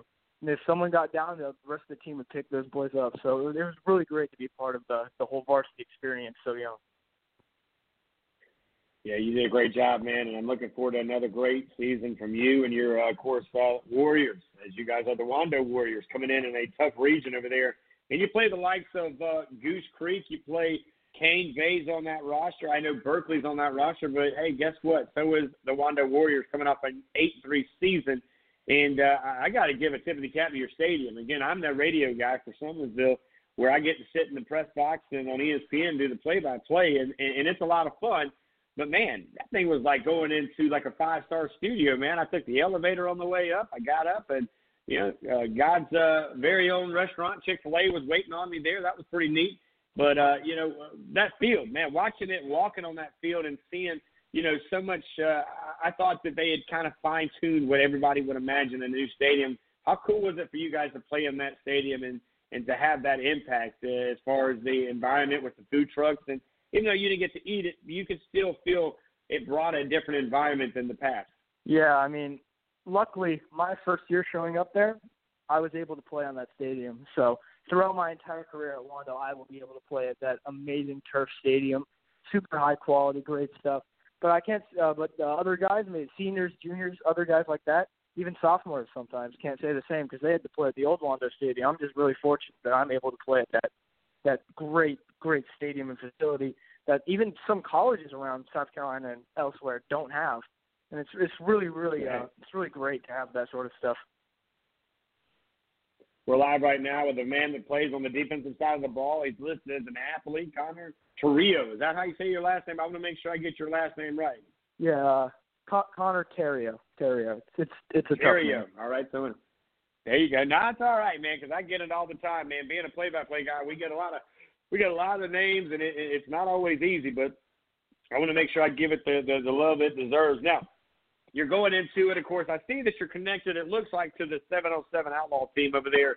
Uh, of course, that's Mr. Mao, who we just had one of the guys who's very close to him, and of course, there's a camp that uh, he would be aware of coming up on the 31st. What's it like playing over there with the 707, the Outlaws, man? I know a lot of guys like Coach Tommy and and some of those dudes, but you guys have a lot of guys that come in, not just from Charleston. I know the wide receiver from Myrtle Beach uh, is listed on the team, but what's it like to play with a great group of guys and, and, and travel around at least the southeast and play some football? I mean, seven on seven is one of the funnest things you can do in high school, even in college. It's great. I love playing football for, for I mean, any team, but that seven on seven team is so fun. Also, the team is really high quality. You pick, it's like almost an all star team. You're picking guys from different high schools and the low country, and you're going all over the place. Went to Rock Hill. We were supposed to go down to um Orlando, but that didn't work out. But I ended up going with a different team, and uh, we also went over to Charlotte, I believe, or North Carolina, and it was a great time playing with all those guys and all that exposure and playing all those other athletes. It's really great. Even practicing with them, it's, it's really really great to play with all those guys. Love that energy as he's bringing it to us all the way from the Wando High School. Well, not the campus, virtually, as he sits there. We're hanging out talking about this young man. Now, I believe you're an upcoming. Are you an upcoming junior this year? Is this you're the class of 2022? Is that right? Um, I'm an upcoming sophomore in the class of 2023. 2023. So look at there, man. We're getting loaded with a couple of guys out of that class. So you're the third gentleman we've had out of this class, and a very talented class here in the Low Country, but around the great state of South Carolina. Now, final things before I get you back at your normal Tuesday night coming up on the 31st. Have you already inked the deal? Are you already going to show up? You plan on hanging out up there in Charlotte at that Carolina Xperience Showcase? Yes, sir. I plan to do that. I also went to the past two camps in Greenville and in Columbia, and I'm planning to go to the next one. It's going to be a blast. What do you like the most out of it? I know you're a camper man, and that's pretty neat. You're able to get out there and compete, man. But you know, we talked a little bit off the air, but but tell me, you know, your thoughts from the weekend that you just got out of. I think a three day tour there, where you were able to get into three different camps. Uh, it was it's it was really fun, uh, especially seeing uh, a lot of some of my Wando guys, the seven on seven guys from the Outlaws, uh, some Oceanside guys too. Saw uh, Terrell Miller, who uh, I think you've spoken to before. Uh, he's mm-hmm. he was out there. Great job. He did great. A lot of my teammates, Colin Bryant was out there as well. Met a few new guys from Columbia and uh, met a few few new guys from upstate as well. Great guys. Planning to meet up sometime. And I mean, my times there were pretty all right, and it was it was a great time. Love doing the love doing the whole combine sort of sort of set. Yeah, no doubt. We're actually going to be there on location, on the air. You'll see the tent, you'll see the logo, the banner. Swing by the box and hang out with us. We'll put you back on the radio, Connor. You did a great job tonight. I'm going to ask you a question. I didn't prep you for this one because I want to hear a raw answer. There's another school within an arm reach of you guys, and it's kind of I don't know if you're you're old enough to know what the Hatfield McCoys are, but but that you guys would be like the Hatfield McCoys of uh, of high school football over there in Mount Pleasant. That's Oceanside, man any chance we can rub elbows and get that two games, we, we got to get you guys on the football field, man. You kids grew up together, you play together, and it just kind of seems right. That is, that's kind of like Fort Summerville, but over in Mount Pleasant, right? Yeah, I mean, I would, I would love to play those guys because we played, we I played with them. Like when I was younger in my rec days, I, I played with them in seven on seven, and we'll continue to keep them on seven on seven. But it would be a great game because I know a lot of those Oceanside guys. Some of those boys got a lot of talent. I'd love to see them play some of our Wando boys who also have a ton of talent. That'd be a great game. I like that attitude, brother. You're a five star dude in my book, man. Let's just think, for example, if by chance you were graduating tomorrow, and I know you got a few years left in your books there, man, but uh, have you already started thinking about, you know, a, a major or some type of career that you're going to try to look into going into once high school's uh, come and gone? Yeah, I uh, this year I uh, my my freshman year I started with the principles of biomedical sciences, and I want to continue that through high school and hopefully college. And I had a great teacher wow. and super fun. I did pretty well in the class and did well in the exam, so I'm hoping to continue that sort of like path that they set me on with the whole science of biomedical uh, engineering and continue that. Connor, you nailed it, buddy. I'm going to be honest with you, man. I couldn't have asked for a better interview to finish off my broadcast here tonight with my high school kids, all of six of you from three different high schools, man. Uh, on behalf of all of us, to you guys over at Wando, we wish you the best of luck. I could be seeing you here uh, in, in a few weeks, or it may be a few months, as uh, you know the schedule how it may or may not go. But uh, again, uh, appreciate you, proud of you. Keep working hard, keep grinding for what you can't see, and uh, keep tagging us and, and and what you do, man. We love to keep up with you, buddy. Much love, and we'll talk soon. Yes, sir. We'll do. There you go, ladies and gentlemen.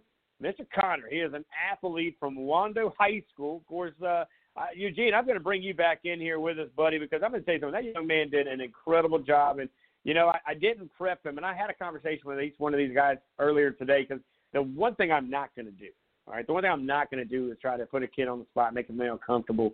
Uh, you know, I try to say, hey, look, I'm going to ask you this, this, and this, and this, and you need to kind of think about it. And it's okay for them to have a little bit of a heads up. Now, Connor had no idea I was going to ask him about Oceanside, and yeah, you've dibble dabbled a little bit over there at Oceanside. They've got two new coaches, by the way.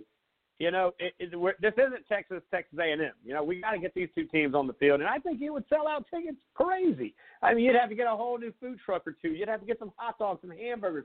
I mean, who knows? I may even take it and, and, and head over to, uh, to to call that game on the radio. So I don't know, but I think it would be a huge, huge opportunity for a lot of different things. And I can only imagine the stands would be packed. Well, I'm actually surprised to hear you say that. I think the only way anyone could drag you across that bridge into Mount Pleasant was if uh, the uh, Green Bay Packers were playing at Wando Stadium. so that's kind of interesting to hear you say that. Um, you know, but yeah, yeah and I think it is. I mean, those those kids grow up, and sure, you know, they'll talk a little junk to each other, but you know, these kids still hang out together. They still go to e- each other's schools' proms because they're in group, you know, group dates and they still work out together. They still play ball together. They're still hanging out at the beach and parties and and, and all that stuff, man. You know, the, the bad blood never seemed to be about between kids. And people were saying, "Oh, it was going to cause it might it might spill out into the streets, you know, like later because of a game." And not really. I mean, cause, because these kids, you know, they all they were coached by dads or middle school coaches or whatnot. Like I said, they they all been going to school together since kindergarten. You know, that was the only split is ninth grade. But um, it just seemed to be like uh between athletic directors and head coaches, and that's where it seemed to be, you know, the issue. But you know, the the head coaches for both teams and the athletic directors, and I know one was a was a tragic situation, ha- have moved on. So po- possibly they could that in the works. I mean, look what they did for Summerville and Woodland last year. That was a heck of a game, you know, and it meant a lot uh, to the whole county to get that game in. But you know, all these other schools play teams um, within their area. You know, the Cane Bay and Berkeley and uh, Berkeley Summerville.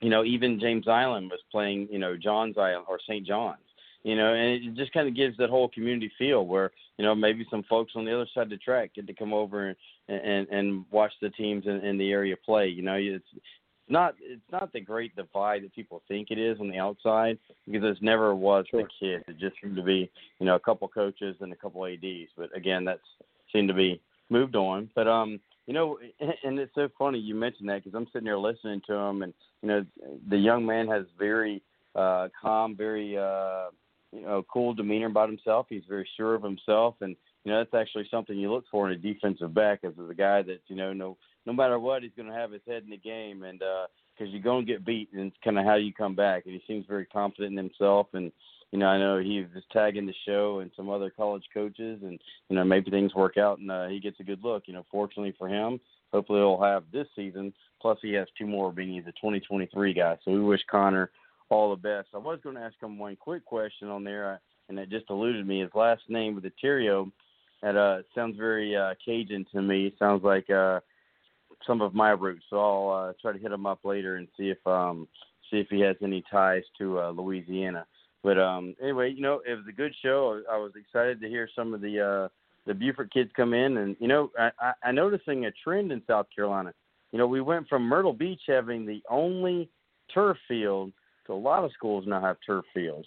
Um, sure. Myrtle Beach paved the way on that, but uh, you know, hearing that Beaufort's getting a turf field and uh, Battery Creek, as as you, I don't I don't believe you made it to that game where Oceanside played at Battery Creek in the playoffs, but um, you know, from the 30 to the other 30 was completely underwater, and that was the last game on that field. They were ripping that up and putting turf down. So I'm amazed at all these uh, schools are being able to invest in a turf field. I know that cost is close to a million dollars plus the upkeep and, and everything else. So that's pretty impressive. Uh, and I know he was excited and hopeful to get that season in to be able to, you know, like as you said, put a couple of miles on that turf field. But um, you know, and of course the Fort D athletes, man, I didn't know that quarterback was a freshman last year. You know, I don't know where. Uh, yeah, I don't I don't know where LaPrad keeps finding these dudes, man, that come in their freshman year and play like you know seniors on it's other like levels. Georgia. I know. It's like Georgia. Well, Georgia get gets them, man. and all of a sudden you're sitting there. Yeah, and then there are other schools like our alma mater that you know they're they're still quote unquote developing kids in their senior year, fifth year senior year. know, I don't get it. I don't get it, man. I mean, there's something. Well, you know man- what I think we have to do. I think we got to go find out LaPrad's middle school team and coach, and somebody needs to hire that dude if they want to go in and beat LaPrad. They need to go find whoever develops his middle school quarterbacks and hire that dude immediately. Hopefully LaPrad's not listening because he already threatened to steal one of my kids. So, so anyway, but that- that's the key to success. If anybody wants to beat Fort D, is either you know copy what they're doing at Dutch Fork or go hire that middle school quarterback development guy that uh, coaches those guys that go on the Fort D because you know he's now put several guys through there, and at least uh, this one and DeCarrion that's come in as a freshman and leads that varsity team, Right. and that's that's unheard of, man, for a 5A school at that type of level. You know, Yeah. at that level, that's ridiculous. Right. So whoever that guy is, Well, they had kudos it- to him. Right. Well, they did have a nice one-two punch, and again, to give you know to give Osborne all the all the love in the world, the kid's got one of the best arms I've seen, really is realistically in, in a long time. You know, in, in certain Mhm. ways. But you you look at the one-two punch, and that was you know with, with Deontay Sab, and, and Sabb was able to come in there with his legs. And I watched that Summerville game to where you know they had to use the one-two punch, and that's no knock to that's no knock to Osborne, not at all. Because sometimes that happens. That's going to happen. That's how you define characters, how you go against it. So, you know, he was challenged a little bit, but I thought he handled it well. He became, you know, a, a team player in multiple ways out there. And like you said, he made one touchdown pass and, and, and was able to get it over one of the DB's heads and, and scored a touchdown. But it was the sad opportunity that came in. And again, when you see that that kind of Steve Spurrier type type of mentality, and it worked that night for, of course, uh, Fort Dorchester. They went into Summerville, picked up a big win after taking a tough loss a year ago before, and uh, you know, it, very tough, but a great way for you know that senior class at Fort. At least they were able to walk off Summerville's field, right? I mean, think about how it had to be on the other side for those guys. But we've had a lot of a lot of love, a lot of support from the fort, and and I want to appreciate and thank you know not only Coach Brad but the parents. You know, they let their kids come in here. We've actually had one kid commit uh, Brandon Johnson, who's now heading to Navy, right? Emmanuel Johnson, who's been on the show. We've had many of those guys come in here, and we feel pretty good that Carlos Dunlap's going to get in here with us maybe as early as Thursday. But another former big time player, played for the Gators down at Florida, played, of course, for uh, that famous coach LaPrad, one of the, uh, you know, and again, he's the athletic director and the head football coach at 5A. It's kind of unheard of. And uh, now you hear Carlos's name at Cincinnati with the Bengals. So we'll we'll kind of talk a bit about that guys we get through. But I do want to thank all the schools that allow their kids to come in here tonight. It was kind of different, and the reason that I brought the kids in tonight, guys, because I'm and, I, and like I mentioned, I wanted to sponsor this whole show by Garden's Pharmacy because I'm sick of talking about COVID. I'm sick of talking about the season and all that what we can't do, right? I mean, that's just it's just got to be so much. So I made it a kid friendly show by bringing the kids in, man. I mean, that's the best way to shut it down and let these kids talk a little bit. Some of the guys have been on TV or radio before, some have not, and this gives them a chance to get that interview process. And we're going to bring each and every one of these six dudes back. And I want to tell their names really quick again. Jalen Best, wide receiver, class of 2021, Fort Dorchester. Otis Mack Jr., class of 2021, and linebacker, free safety. Zalton Osborne, the quarterback, 2023. This kid is a very good athlete. Keep your eye on him. Otis and Jalen, they're coming out of the fort. Then you went down to Beaufort. They're getting a new field, but they got some big dudes doing big things. Even Smalls comes in around six three, two hundred and some 30 pounds. I think he's 260, but we'll give him that. He's a defensive lineman. He got his offer from the Gamecocks on Monday. Theo Washington, you heard him talk about being possibly in the broadcast booth after college, but he's going to run the football as a running back, maybe a linebacker down there in the class of 2021. And then Mr. Connor, how do you say his last name? I want to make sure I get it right there, uh, Eugene. Terrio. Terrio. So, of course, he is a sophomore, another class of 2023, joined us from Wando. Of course, without due, we can't not mention Reginald Walker Jr. as he gave us as always Talk to Me Tuesday, Taco Tuesday. It's his day Tuesday as he joined us today at 6:30. Broke down a lot of great stuff. He played college football for the legendary Joe Paterno, so it's always good to get a guy that's been and around and seen it, done it. He's a voice on a few college teams there in the state of North Carolina. He does a lot of TV stuff as well, but he's a huge contributor to what we do. And then, well, it was an honor to get in here with uh, Coach Chachi. Yeah, that's a cool name. You got to be big with a name like Chachi, man. Uh, Coach Sullivan joined us in here with the Carolina Xperience Showcase coming up July 31st. We'll be live on location. Going to be bringing that to you for about four or five hours. So you want to hang out with us. If you're there, stop by the booth. We'll be, uh, at least with the players, the coaches, and the instructors, we'll be on the field with our banner out there. Our shirts will be well represented, but we're looking forward to uh, doing some great things. And to be myself, Coach Eugene, and uh, the doc, Dr. Otis. Otis, we're going to get him back to work here. So, we'll bring his camera out and get some pictures and things like that. But Eugene, a great job on our social media. Uh, of course, uh, you can find us on Twitter at SO Sports Central. You also can find us on Facebook at Southern Sports Central. And of course, I got to get Eugene or somebody working that Instagram. I'm not as much of a picture taker as some of these dudes are. But uh, on behalf of all of us, I, I just appreciate the show tonight. It was a different show, but good is a different thing, man. And I kind of told you, you know, uh, before we like to be different, and uh, I think it helps our show out and it helps us grow, Eugene. Yeah, no doubt. And I just want to remind everyone if they can't follow along on the Facebook live feed tomorrow from uh, the uh, South Carolina High School League, if they just want to, you know, put the phone on silent and open the screen, they can uh, follow along. You know, we'll be watching it on Facebook Live and putting some messages out on on Twitter. Uh, you know, some of uh, just the highlights, or actually, you know, just some of the decisions, some of the proposals. Of course, if there's any decisions made, you know, we'll get we'll get that information out to uh, the listeners and followers there on Twitter as soon as we can. Anyway, uh, just have a good night, bud. Stay safe. It shall do. Now, if you're live, if you are following tomorrow, some of the things on the agenda tomorrow will be, of course, uh, the Lexington County School District uh, one sports season proposal, the review of the sports season. That's this upcoming conversation we keep having on the 2021 year, and Greenville County School District as uh, superintendent requests suspension of uh, in-person workouts. How about that? That's something different. So that's that's a whole other uh, conversation to be had here. And again, we want to thank all of our sponsors, Garrett's Pharmacy, for all that they do to continue to push us to get to the next level. They give us the financial stability that we need. Music Man Barbecue, located in Moncks Corner, South Carolina. The Tint Farm, as we mentioned, for the shade that you need today to get you through those hot days. You can find it at 7634 South Railroad over in North Charleston or on tintfarm.com. And then got to love on the factory, man. Those guys and girls are getting after it probably right now and uh, you can find the Factory Sports and Fitness Training Facility at 5913 Loftus Road over in Hanahan, South Carolina.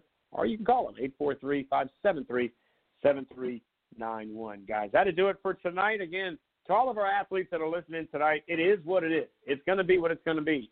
Stay positive, right? Stay hopeful, stay humble, and just stay at it. Keep working. Again, as I mentioned in my fortune cookie, man, to do nothing is to be nothing. So let's go out and do something. And uh, whatever the answer is tomorrow, we'll be all right. All right. So if it's we'll play in September, so shall we play in September. If it's we play in November or January, then that's what we'll do. We'll adjust. That's part of life, guys. It's an early lesson in a young age. As an adult, we deal with these every day, guys. So unfortunately, we say welcome to being an adult at a little younger, little older age, guys. We'll do it again Thursday night right here on Southern Sports Central, right here on Blog Talk Radio. On behalf of Eugene Benton, I'm Richie Alba. This has been another broadcast brought to you by the guys right here at Southern Sports Central. Guys, take care. God bless. See you on Thursday night.